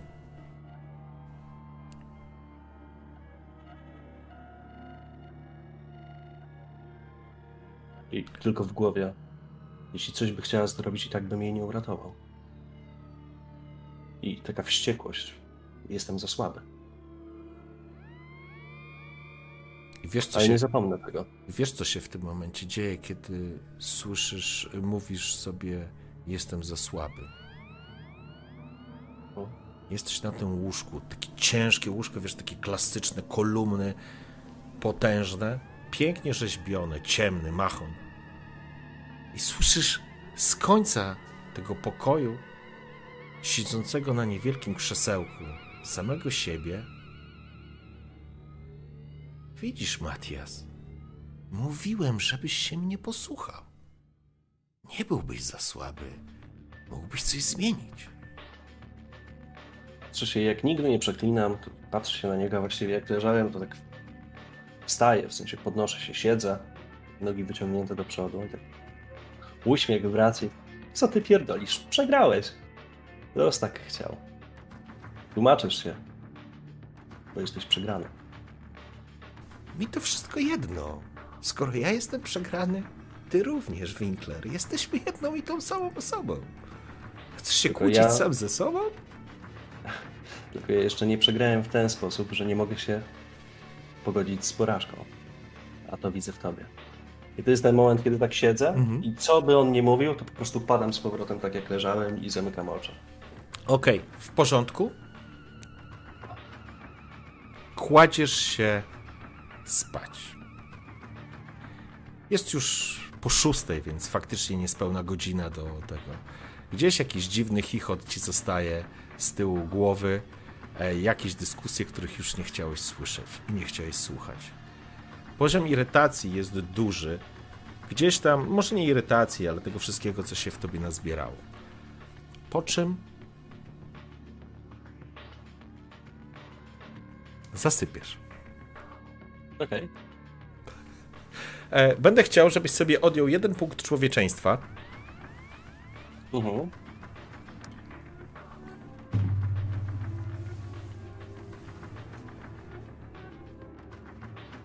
Zrobiona? Jesteś w bardzo głębokim śnie. W bardzo głębokim śnie. Po prostu, no, takim jak zawsze, takim jak, jak zapadasz na niego e, co wieczór, to znaczy co, co ranek. E, Chcę, żebyś sobie odjął punkt, em, punkt krwi i dodał punkt e, siły woli. Albo nie, przepraszam, jeszcze tego nie, nie zmieniaj tego. Jeszcze tego nie zmienię. A czy dostałem krew za to, że się napiłem z tego kielicha? E, Ja myślę, że tak, że jeden punkt możesz sobie dopisać. Faktycznie, sorry, to jest e, dobra uwaga. I teraz, Matias, śpisz. Przepraszam. Dobranoc. Nie, bo tak się zastanawiałem jeszcze, e, ale, ale nie. Mm, Jeszcze, to, jeszcze ten wątek ruszymy. Ile masz człowieczeństwa? Dużo. Eee, jestem dokładnie w połowie, czyli mam 5. Pięć. Okej. W porządku. Nie wiem, czy wampiry śnią, ale ty. Ty myślę, że gdzieś pływałeś w tym swoim. w tej całej zupie egzystencjonalnej, która, która, że tak powiem, w której się powoli gotujesz na wolnym ogniu i zastanawiasz się, co w tym, z tego wszystkiego wyniknie. Później. To abstrakcyjny sen, to taki szalony, ale to ostatni wieczór, co ostatnia noc była totalnie zbiegiem jakichś totalnie porąbanych sytuacji. Huśtawki nastrojów emocjonalnych, w ogóle walki samym ze sobą później spotyka. To, to, było jakieś totalne, totalnie dziwna sytuacja. Dlatego wyobra- widzisz siebie samego w takim wielkim kotle. Zupa i ty w, tym, w tej zupie pływasz. Jest ciemno, pali się tylko niewielki ogień pod tym kotłem, tak jakbyś widział się z kilku punktów i po prostu pływasz. Abstrakcyjnie totalne to zdanie. Widzisz, na kotle siedzisz sam ty, wrzucasz tam jakąś marchewkę czy jakąś pietruszkę, uśmiechasz się, coś ze sobą jakbyś rozmawiał. I tak pływasz w tej zupie. I w pewnym momencie widzisz, jak ten gar pęka. Jak po prostu pęka, jak się rozbija. Spoglądasz taki, wiesz, na ten garnek i widzisz, jak ta zupa po prostu zaczyna się przez tą dziurę po prostu wylewać. Jak e, wraz z tym wodospadem tej zupy wylewającej się z tego pękniętego kotła, po prostu spływasz w dół, zaczynają przebijać się jakieś promienie światła, które ciebie oślepiają. W pewnym momencie po prostu masz wrażenie, jakby ciebie po prostu zaczęły palić żywym ogniem. Otwierasz oczy, widzisz jasność, widzisz dzień, widzisz ludzi, którzy wpadają, widzisz jak promienie światła spadają z rozbitej ściany, w której, e, z której przed chwilą, w której były okna. Dostrzegasz, że wpada do pomieszczenia, jest przy tobie kilka osób. Widzisz jakieś twarze, postaci, które wcześniej widziałeś. To jest ten gość z tego baru. Pierwsza myśl, która ci się przebija do, do głowy. Mężczyzna łysy w skórze to jest cień, cienias, to jest jakiś anarchol. Jest dzień, jest słońce, czujesz, że słońce cię pali, on narzuca na ciebie koc. Mistrzu, mistrzu, nie ruszaj się, uratujemy cię.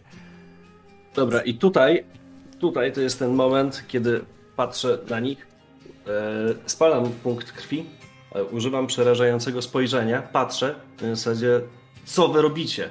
I to jest ten moment, kiedy chciałbym jakby wywrzeć takie wrażenie, żeby po prostu na chwilę mnie odstąpili i dzida do drzwi.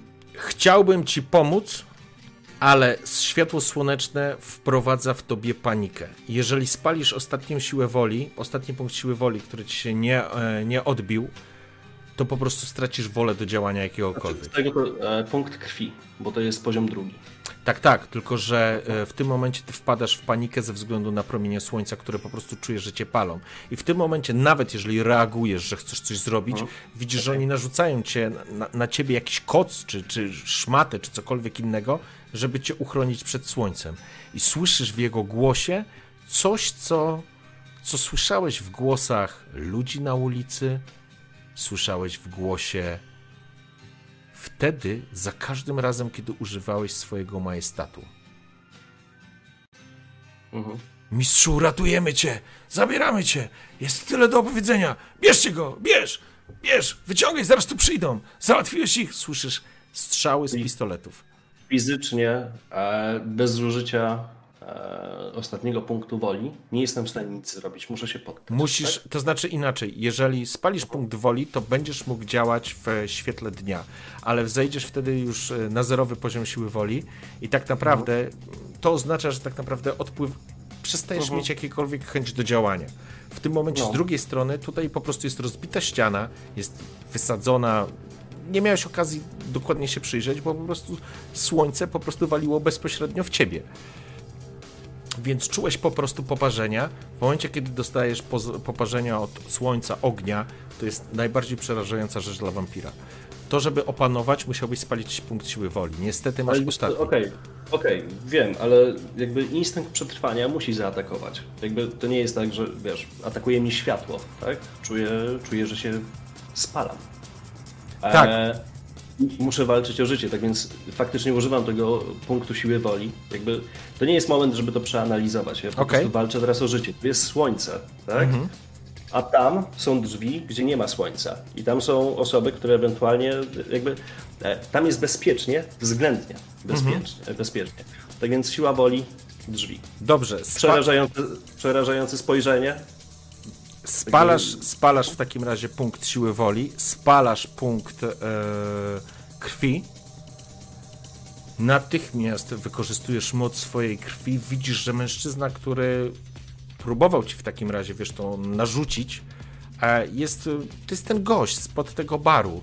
E, kiedy się spoglądasz na niego, wykorzystując swoją moc, widzisz, że on z przerażeniem mówi, Panie, nie, panie, nie, chcemy panu pomóc, mistrzu, nie. Cofa się natychmiast, widzisz, że dwójka z nich spogląda się natychmiast, stają pod ścianą, możesz zacząć działać. No to robię tak, jak mówię. Oni, oni odeszli, ja uciekam jak najszybciej. Dostrzegasz Prosto teraz, do że w ścianie jest. E, po prostu ściana jest.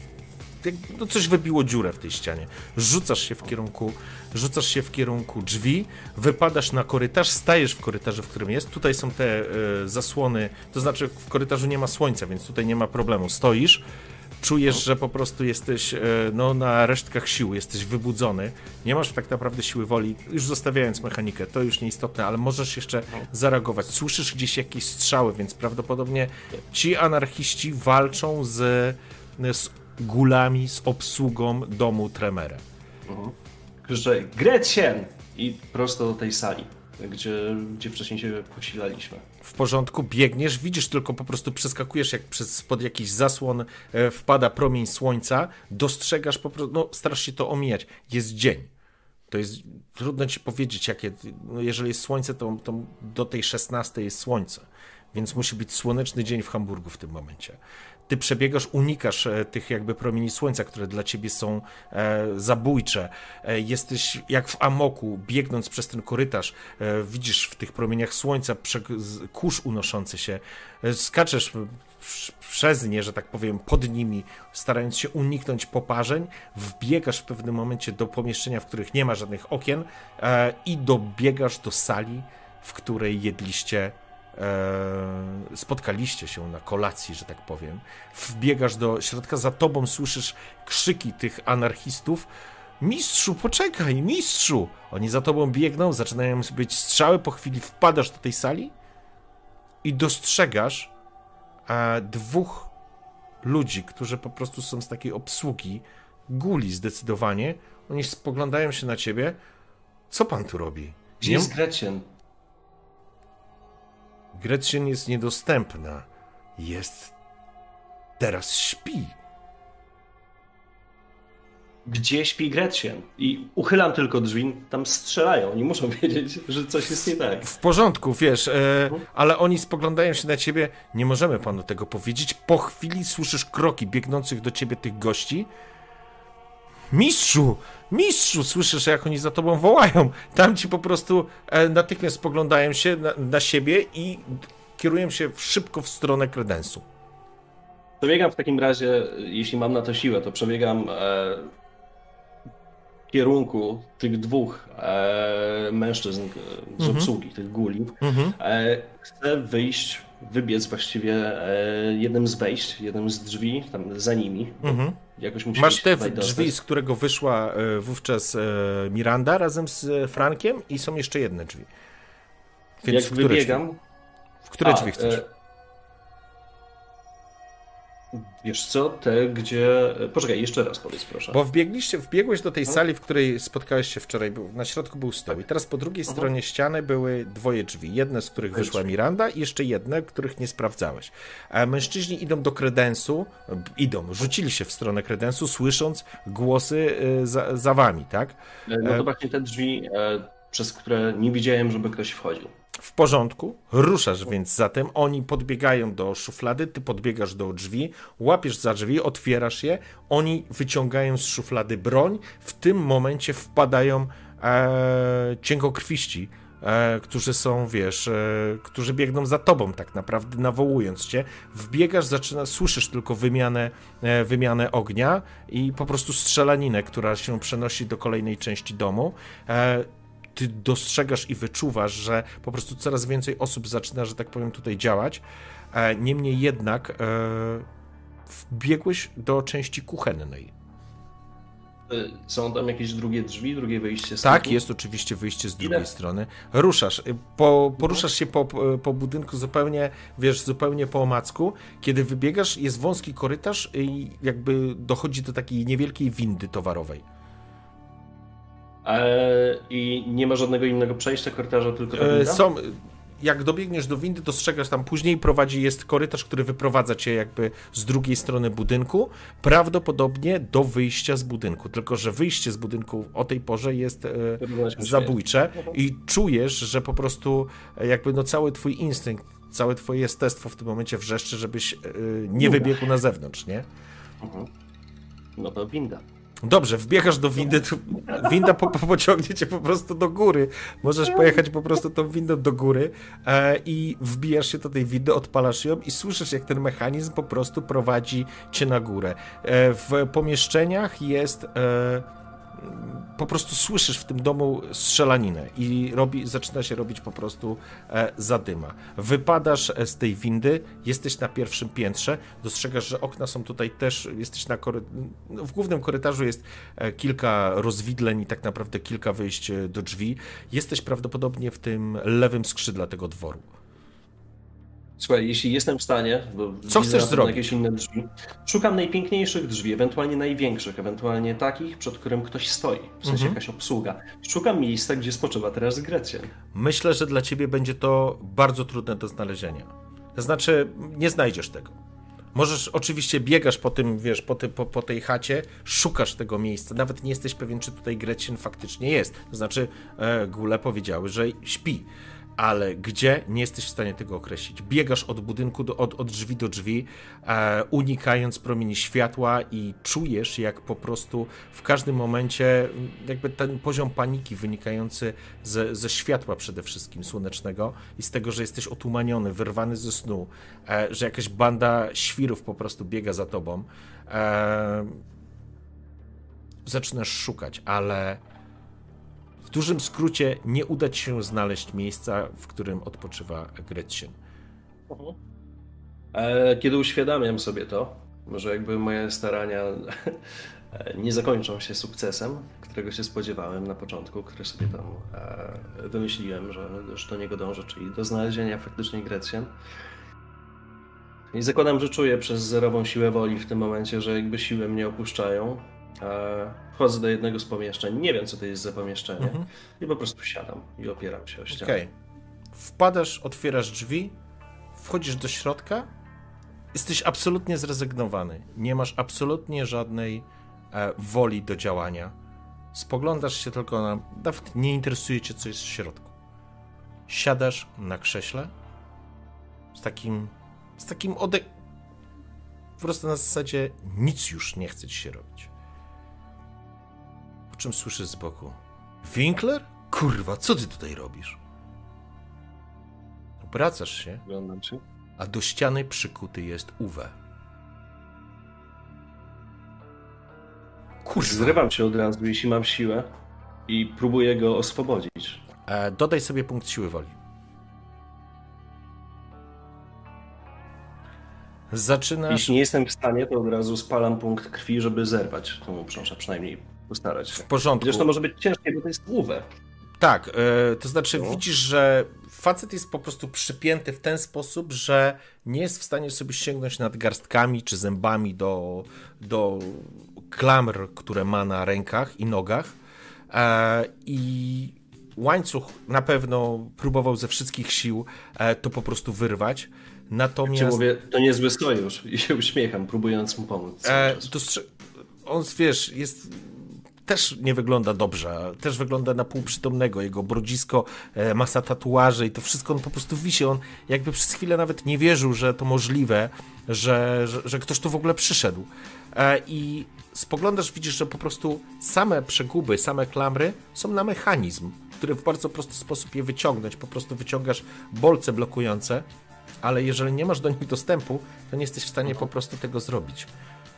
Słyszysz strzały, co... Wymiana ognia po prostu jest. Co tu się kurwa dzieje? Winkler, co ty tu robisz? Wyciągasz, oswobadzasz go, rozumiem? Chyba tak jak ty, jestem tu gościem. Nie z własnej woli. Co ty pierdolisz, Winkler, kurwa? Wypuść mnie, kurwa. Widzisz, kiedy wyzwalasz mu ręce, on tak, tak naprawdę przysiada, e, wiesz, opada na, na, bez sił. Jest e, prawie nieprzytomny, to znaczy prawie nieprzytomny. No teraz jakby dostał kopa do tego, żeby coś działać, ale jest bezsilny. E, po chwili, wiesz, oswobadzasz go, bo próbował oswobodzić sobie jedną z nóg. E, I tak naprawdę widzisz, on, on po prostu siada, nie? On po prostu siada, on... Patrzę na łówę i tak ruszam tylko jego głową, żeby na mnie spojrzał. no, stary, kurwa, weź mnie wyciągnij. stąd. Tak pokazuję mu rękę i pytam się, mogę ci jakoś pomóc? Weź mnie, kurwa. Tam jest cała armia. Jaka armia? Co ty pierdolisz, kurwa? O czym ty mówisz? Co robisz u tej suki? To jest metagamingowo, jeśli mogę na chwilkę. Mhm. E, jakby poskutkowało, jeśli dałbym mu swoją krew? Na pewno by poskutkowało. Na pewno by poskutkowało. E, metagamingowo jest wycieńczony, metagamingowo e, jest na pewno utrzymywany przy życiu, ale jest wycieńczony i istnieje ryzyko, że nie poskromisz go, kiedy zacznie pić. Mhm. To znaczy, pytanie, jak daleko przesunięta jest u niego bestia. Krótko mówiąc, ile ma tego człowieczeństwa w sobie, na ile jest w stanie się opanować, jak Dobra, jest bardzo robię tak, biorę rękę, i strzelam mu prosto w rej, No uderzasz. z całej mojej siły Okej. i chcę, żeby się Głowa, obudził. wiesz, głowa, głowa Uwe. odskakuje, Uwe, spogląda się, skup się. patrzy na Mogę ciebie, ci jakby był pomóc. nieprzytomny, nie? Jakby był pijany. Pomóż mi, Winkler. Rozglądam się po tym pomieszczeniu, patrzę, czy, nie wiem, jest jakaś szklanka, karawka, cokolwiek, jakiekolwiek naczynie. Myślę, że możesz znaleźć bez problemu. Podchodzisz do kredensu i wyciągasz. Mówię tylko, Uwe, patrz się w ścianę. Po drugiej stronie.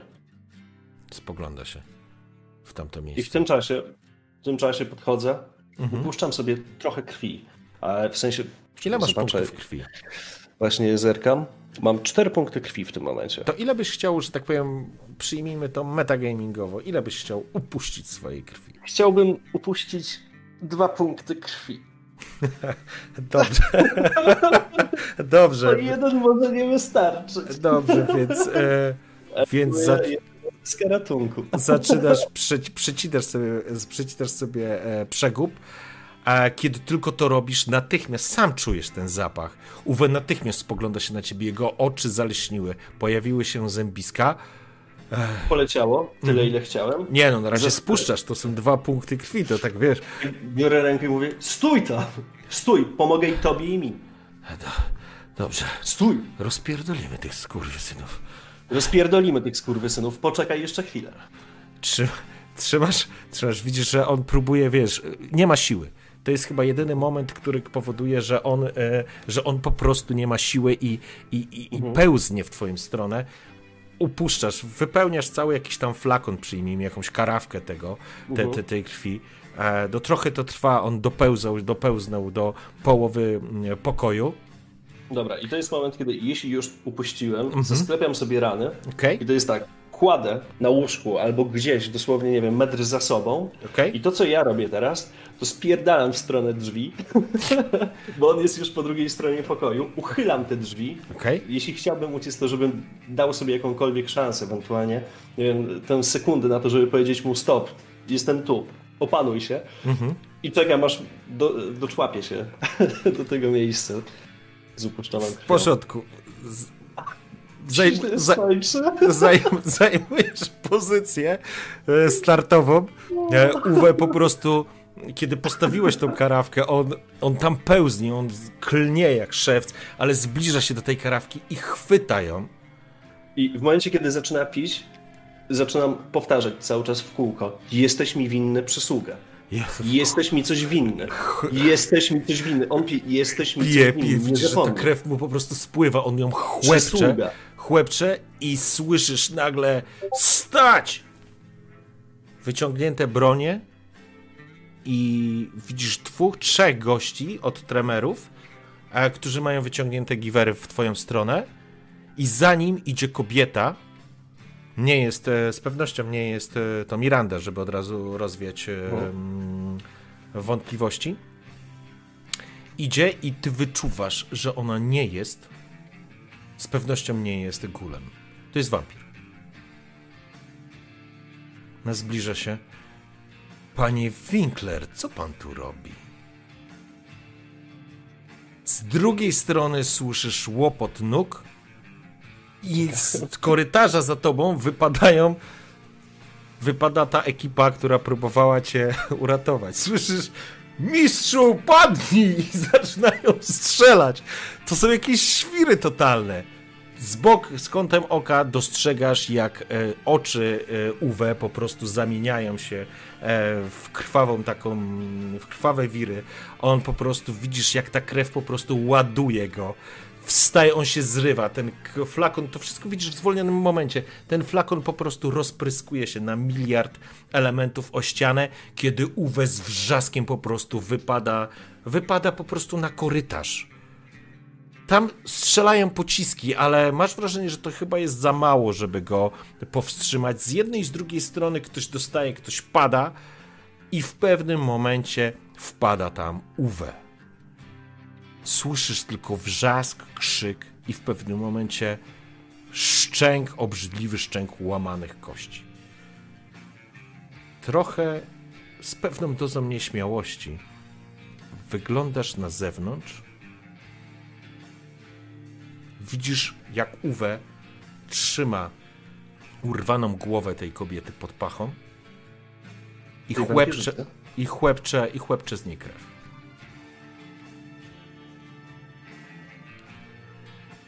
Stoję, jakby, ja się przyglądam. Natomiast w tej groteskowej Jest chwili chwili.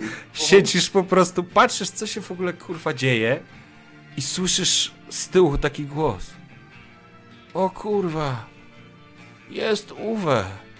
Mamy dwóch mistrzów. Chodźcie, tam mamy samochód. On spogląda się, jak kurwa dwóch mistrzów, ociera usta. Spogląda się na ciebie, Winkler, spierdalajmy stąd. Kiwam mu głową i idę w jego stronę. Mam nadzieję, że się nie zataczam za bardzo. E, nie, zataczać się nie zataczasz. Myślę, że jakby poziom e, tych wszystkich wydarzeń, które po prostu się e, zbudowały w tej sytuacji, po prostu ruszacie. Ruszacie razem z Uwe, wybiegacie z tego tymi korytarzami, prowadzeni jesteście przez tych Czego jeszcze? Wiesz, Ale- gdzie jest Gretchen? anarchi, anarcholi. Ona tutaj. To nie jest jej mieszkanie. To znaczy nie mieszkanie, nie mówię. Czekaj, to nie mieszkanie, słowo mi uciekło. Na zasadzie, że to nie jest jej bezpieczna przystań. Zaczynacie zbiegać w dół. Przed wami dwójka już tylko tych e, świrów, którzy tutaj z wami przyszli.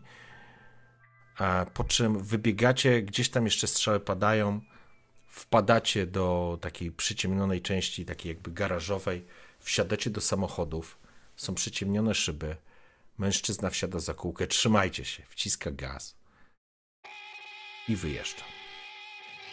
Patrzę na Uwę. Mówię do niego. Jeszcze pół przysługi. I patrzę na rękę, z której upuszczałem. Śmieje się, zaczyna się śmiać. Po czym masz, łap, jest twoja. Widzisz, jak rzuca w twoim kierunku piłkę, która nie jest piłką, tylko jest głową kobiety, który ją wyrwał. Spoglądasz, jest to przerażający widok dla ciebie. Gdzieś na przednim siedzeniu siedzisz ty, spogląda się. Zaczynasz się sam do siebie śmiać. Słyszysz z boku. Kocham cię, młody. Kurwa, kocham cię, młody. I na tym kończymy dzisiejszą sesję. Kurde. Ojejku. Dobra. Dziękuję pięknie. Dziękuję Matiasie Wiklerze. Dziękuję wszystkim, e, którzy e, dotrwali do, do końca. E, no, także, także jest e, trochę śmiesznie wyszło, ale no ale tak też czasami się zdarza. No. Jakim cudem trafiłem na Uwe? Powiedz mi. Bo Uwe faktycznie był tu przytrzymywany.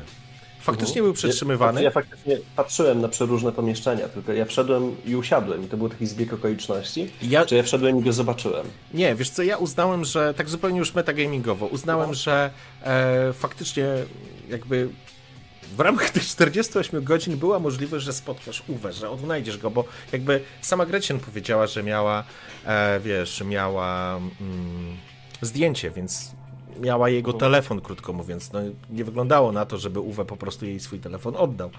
Nazwała to sojuszem, ale teraz Gretchen ma przejebany, bo przetrzymywała Uwe i nie pozwoliła mu dotrzeć na spotkanie chociaż. E, No. Tak, dokładnie. I jest jeszcze ta sytuacja, że w tym momencie, i wiesz, ja wiedziałem, że Uwe jest po prostu to przytrzymywany, nie? I, i, i ty, ty mnie absolutnie zaskoczyłeś, bo. Ale to jest fajne, to jest fajne, bo ja myślałem, że faktycznie e, z tymi świrami po prostu pojedziesz, nie? Ale, ale ty mnie absolutnie tym zaskoczyłeś. Ja mówię, okej, w porządku, grajmy w twoją grę, nie? I jak, jak mówię, jak ty tam polazłeś, nie? Bo tam faktycznie były dwoje drzwi i poszedłeś jeszcze... Mm, e, wiesz, jak poszedłeś do tej części kuchennej, nie? No bo jakbyś Mhm. poszedł do tamtej drugiej, to może byś wcale nie wszedł na pierwsze piętro, nie? E, Tego dworu. Mhm. E, a tutaj, tu po prostu był, wiesz, detent, krótko mówiąc, nie? Słuchaj, ja faktycznie szukałem Gretchen i to była moja motywacja. Tak, i, ty, i ja założyłem, że skoro ty, ty mówisz jeszcze wypatruję drzwi, wypatruję drzwi, nie? To ja zakładałem, Mhm. może ja sobie trochę to też jakoś tak trochę do, doopowiedziałem, ale myślę, że zgodnie z twoją intencją, że po prostu, wiesz, koleś wpada, otwiera, wpada, otwiera, wpada, otwiera, szuka, nie?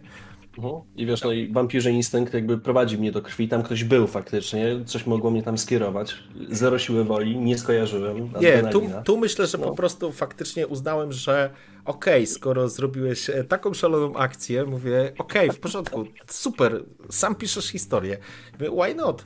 E, dopadniesz Uwe i zastanawiałem się, co zrobisz z tym Uwe, nie? A No. jak usłyszałem, że będziesz go karmił swoją krwią, to już tam jest, jest, jest, tak, tak, tak. Ojejku. No, ale... Od samego początku, przy spaleniu tego ostatniego punktu siły woli, to jest kwestia przetrwania. Tak? To jest za wszelką ceną przetrwanie. Nie wiem, utniesz sobie nogę, ale idziesz dalej, tak? bo wdała się gangrena. A no, Uwe był taką trochę gangreną tutaj, na którą musiałem się zgodzić. No swojej tak. głowie, żeby przetrwać. Bo ja nie wiedziałem, co oni tak naprawdę chcą zrobić. Oni mówili mistrzu, ale wiesz, tam było światło, tam było słońce. Jakby ja to potraktowałem w ten sposób, że ja faktycznie, ja, nawet na nich nie patrzę, tak? Ja po prostu się bronię, ja uciekam, tak? Ja walczę o życie.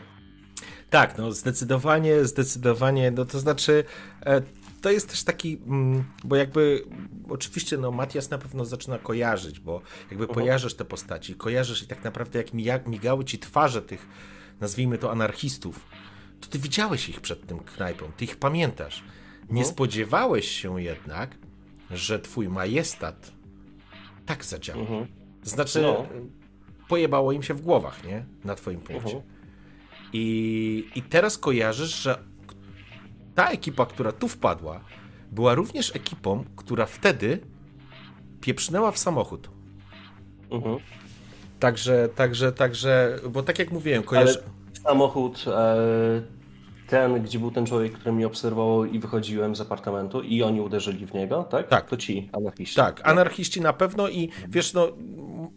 nie wiesz, czy to był dokładnie ten sam, ta sama ekipa, ale, ale No. myślę, że jednego z nich na pewno mogłeś rozpoznać, którzy, którzy, e, których tam było, nie? Tylko którzy tam Wtedy byli. to było niejednoznaczne, czy oni będą mnie ścigać, czy chcą mnie porwać. Teraz też niejednoznaczne. No. Po prostu chcieli ci wywieźć cię, chcieli w kocu, tak jak ty tą krew, nie? A mam pytanie, czy jakby mnie wywieźli, to Uwe by tam został? Mm, Okej. także wiesz, no to jest, Mhm. To jest, e, zresztą myślę, że trochę odpowiedzi również jakby co do tego, do tej sytuacji padnie już na następnej, na następnej sesji, e, ale e, wywozisz, wyjeżdżacie stamtąd, to znaczy złamaliście wszystkie możliwe prawa, co się tam wydarzyło, nie? Ale, ale Ale wywozisz z tego cenne rzeczy. je najpierw, tak? Mam kartę przetargową w postaci Uwe przykuty do, do ściany. Tak, i, I to powinno wystarczyć. I to jest jedna rzecz. I druga rzecz e, jest to, e, na to nie masz niestety dowodu. Mhm. Że A- była tam Miranda. E, że Miranda to jedna rzecz. Myślę, że Miranda jakby jest naj, najmniej istotna z punktu widzenia tej polityki, ale to, że widziałeś, e, że ona się w, przyznała po prostu że, do, do tego tematu z Garu, nie? Mhm. To jest to, że ona, wiesz, powiedziała, mm, że. To znaczy, ona doskonale wiedziała, co ty masz zrobić, nie? Co ona chciała, żebyś ty zrobił. E, także wiesz, e, także, także, także to jest też dla ciebie argument, e, informacja istotna, która, która będzie istotna. Ja myślę, że właśnie kolejny, kolejna sesja już będzie tą finałową sesją tego sezonu. Zapytam, zapytałbym się e, jakby po sesji, jak zawsze sobie rozmawiamy, ale to w sumie jak teraz już rozmawiamy, No. e, to zapytam, czemu zabrałeś mi punkt e, człowieczeństwa? w momencie, Wiesz co? Uznałem, uznałem Mhm. że jeśli twoja postać poświęci e, poświęci Mirandę, Mhm. to uznałem, że spalę ci punkt człowieczeństwa. Na zasadzie Mhm. bez względu na wszystko, nie? Bo oczywiście tam, wiesz, tam to nie jest miłość i tak dalej. E, I trochę się nad tym wahałem, ale uznałem, że to był pierwszy raz, kiedy ty podejmujesz decyzję zgodnie ze swoimi, wiesz, wierzeniami i przekonaniami, że okej, nie złamiesz swojego kodu zachowań, swojego etosu i, i wiesz, że robisz słusznie, ale jednocześnie oznacza to, że ona po prostu zostanie, że nie będzie żyła, nie? Że, że po prostu Mhm. skazujesz ją na śmierć, nie? Wiesz co, ja szczerze wierzyłem, że ta akcja i ten teatrzyk mały właśnie zwiększy prawdopodobieństwo, że ona przeżyje. Jakby, że, że to będzie na zasadzie takiej, że okej, miałaś się przydać, ale teraz śmieciu jesteś bezużyteczny. Jeśli- nic nie udało się dzięki temu. Jeśli jakby. okaże się, że e, Miranda przeżyje, to ci oddam ten Mhm. punkt. Póki Okej. co, na tą chwilę e, Matias jest przekonany, że jego decyzja, choć lojalna względem księcia i swojego własnego etosu, doprowadziła do śmierci, bezpośrednio jest przyczyną zgonu mm, Mirandy, nie? Mhm. Także, także mam nadzieję, czatrze, że wam się też podobało. E, na memach streamie jest mem z sesji, weź pokaż Brzozie z pozdrowieniami od Egona. Zaraz ci pokażemy w takim razie, co, Okej. tam, co tam wymyślił. E, Ja tu już patrzę też na pogaduchach chyba. tak, nie, na memy stream jest, wiesz? Memy stream. Uwe rozpieprza wszystko, Matias. Oh, Oh no, no. anyway. O ja, zajebiste. Za, zajebiste, zajebiste. To masz, aż wam pokażę, bo, e, bo to dobre. A nie, to tak chyba mogę pokazać. E, Ale nie, nie mogę tak pokazać. To zaraz wam, zaraz wam pokażę. Ojejku, dobre, dobre. E, No, także słuchajcie, czaty, mam nadzieję, że wam się podobało. I, i gitara, i gitara. To jest faj, fajny, fajny mem, naprawdę wyszedł. Fajny, fajny. Gdzie to jest? Pobrane. I tu. O, już się świeci. E, Natomiast jeśli faktycznie skojarzyłem, że to są ci sami, e, albo przynajmniej ta sama banda, która wcześniej jakby uderzyła e, w to auto, które uciekało, tak? Jakby też ta akcja jest dosyć usprawiedliwiona, w sensie ja tam nie wiedziałem co jest i najprawdopodobniej jest to zagrożenie. Tak więc jeszcze tak sobie to w ten sposób tłumaczę, jako że to byli anarchiści. W porządku, słuchaj, e, ja się cieszę, ja się cieszę, bo e, wiesz, to jest twoja decyzja, co zrobisz i, i miałeś prawo i ja w pewnym momencie mówię, kurde, no chyba cię spalę słońcem za chwilę, nie? No bo co mi zostanie, jak zaraz powiesz, że wypadasz i biegniesz co tchu, nie? Ale, ale, ale, ale uznałem, że nie, no w porządku, chcesz, proszę bardzo, nie? I, i to No, było... Jeśli nie znalazłbym umowę, to ja po prostu bym usiadł i czekał, co Tak. się wydarzy. Ja, ja wiesz co, mia- miałem do wyboru. Miałem do wyboru, miałem jakby już tak. Nie robię tego nigdy, no ale jak już sobie tak gadamy e, i nikt tego nie słucha, to, to, powiem, e, to, powiem, to powiem, że miałem jakby dwa warianty. Właśnie jeden zakładałem, że po prostu ta siła woli, brak, to znaczy brak efektu, wiesz, bez beznadziejnych sytuacji, brak możliwości zmienienia czegokolwiek, po prostu wiesz. E, o tego y, odetniecie, usiądziesz sobie, wiesz, na, na ziemi i po prostu poczekasz, aż cię znajdą, nie?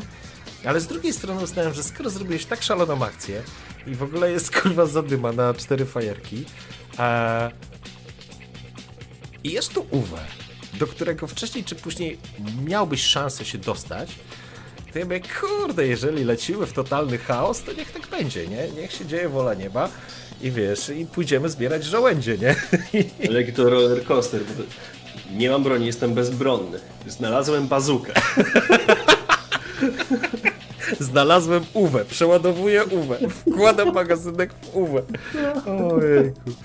Także słuchajcie, e, słuchajcie, dziękujemy wam pięknie, że tutaj tak walczycie z nami. E, jak widzicie, czasami jest zabawnie, wampir jest wampirem. No. Musi być trochę intrygi, ale musi być też trochę szaleństwa. No, także e, nie, nie, no wiem, wiem, że jesteście, wiem, wiem, dlatego tak sobie żartuję.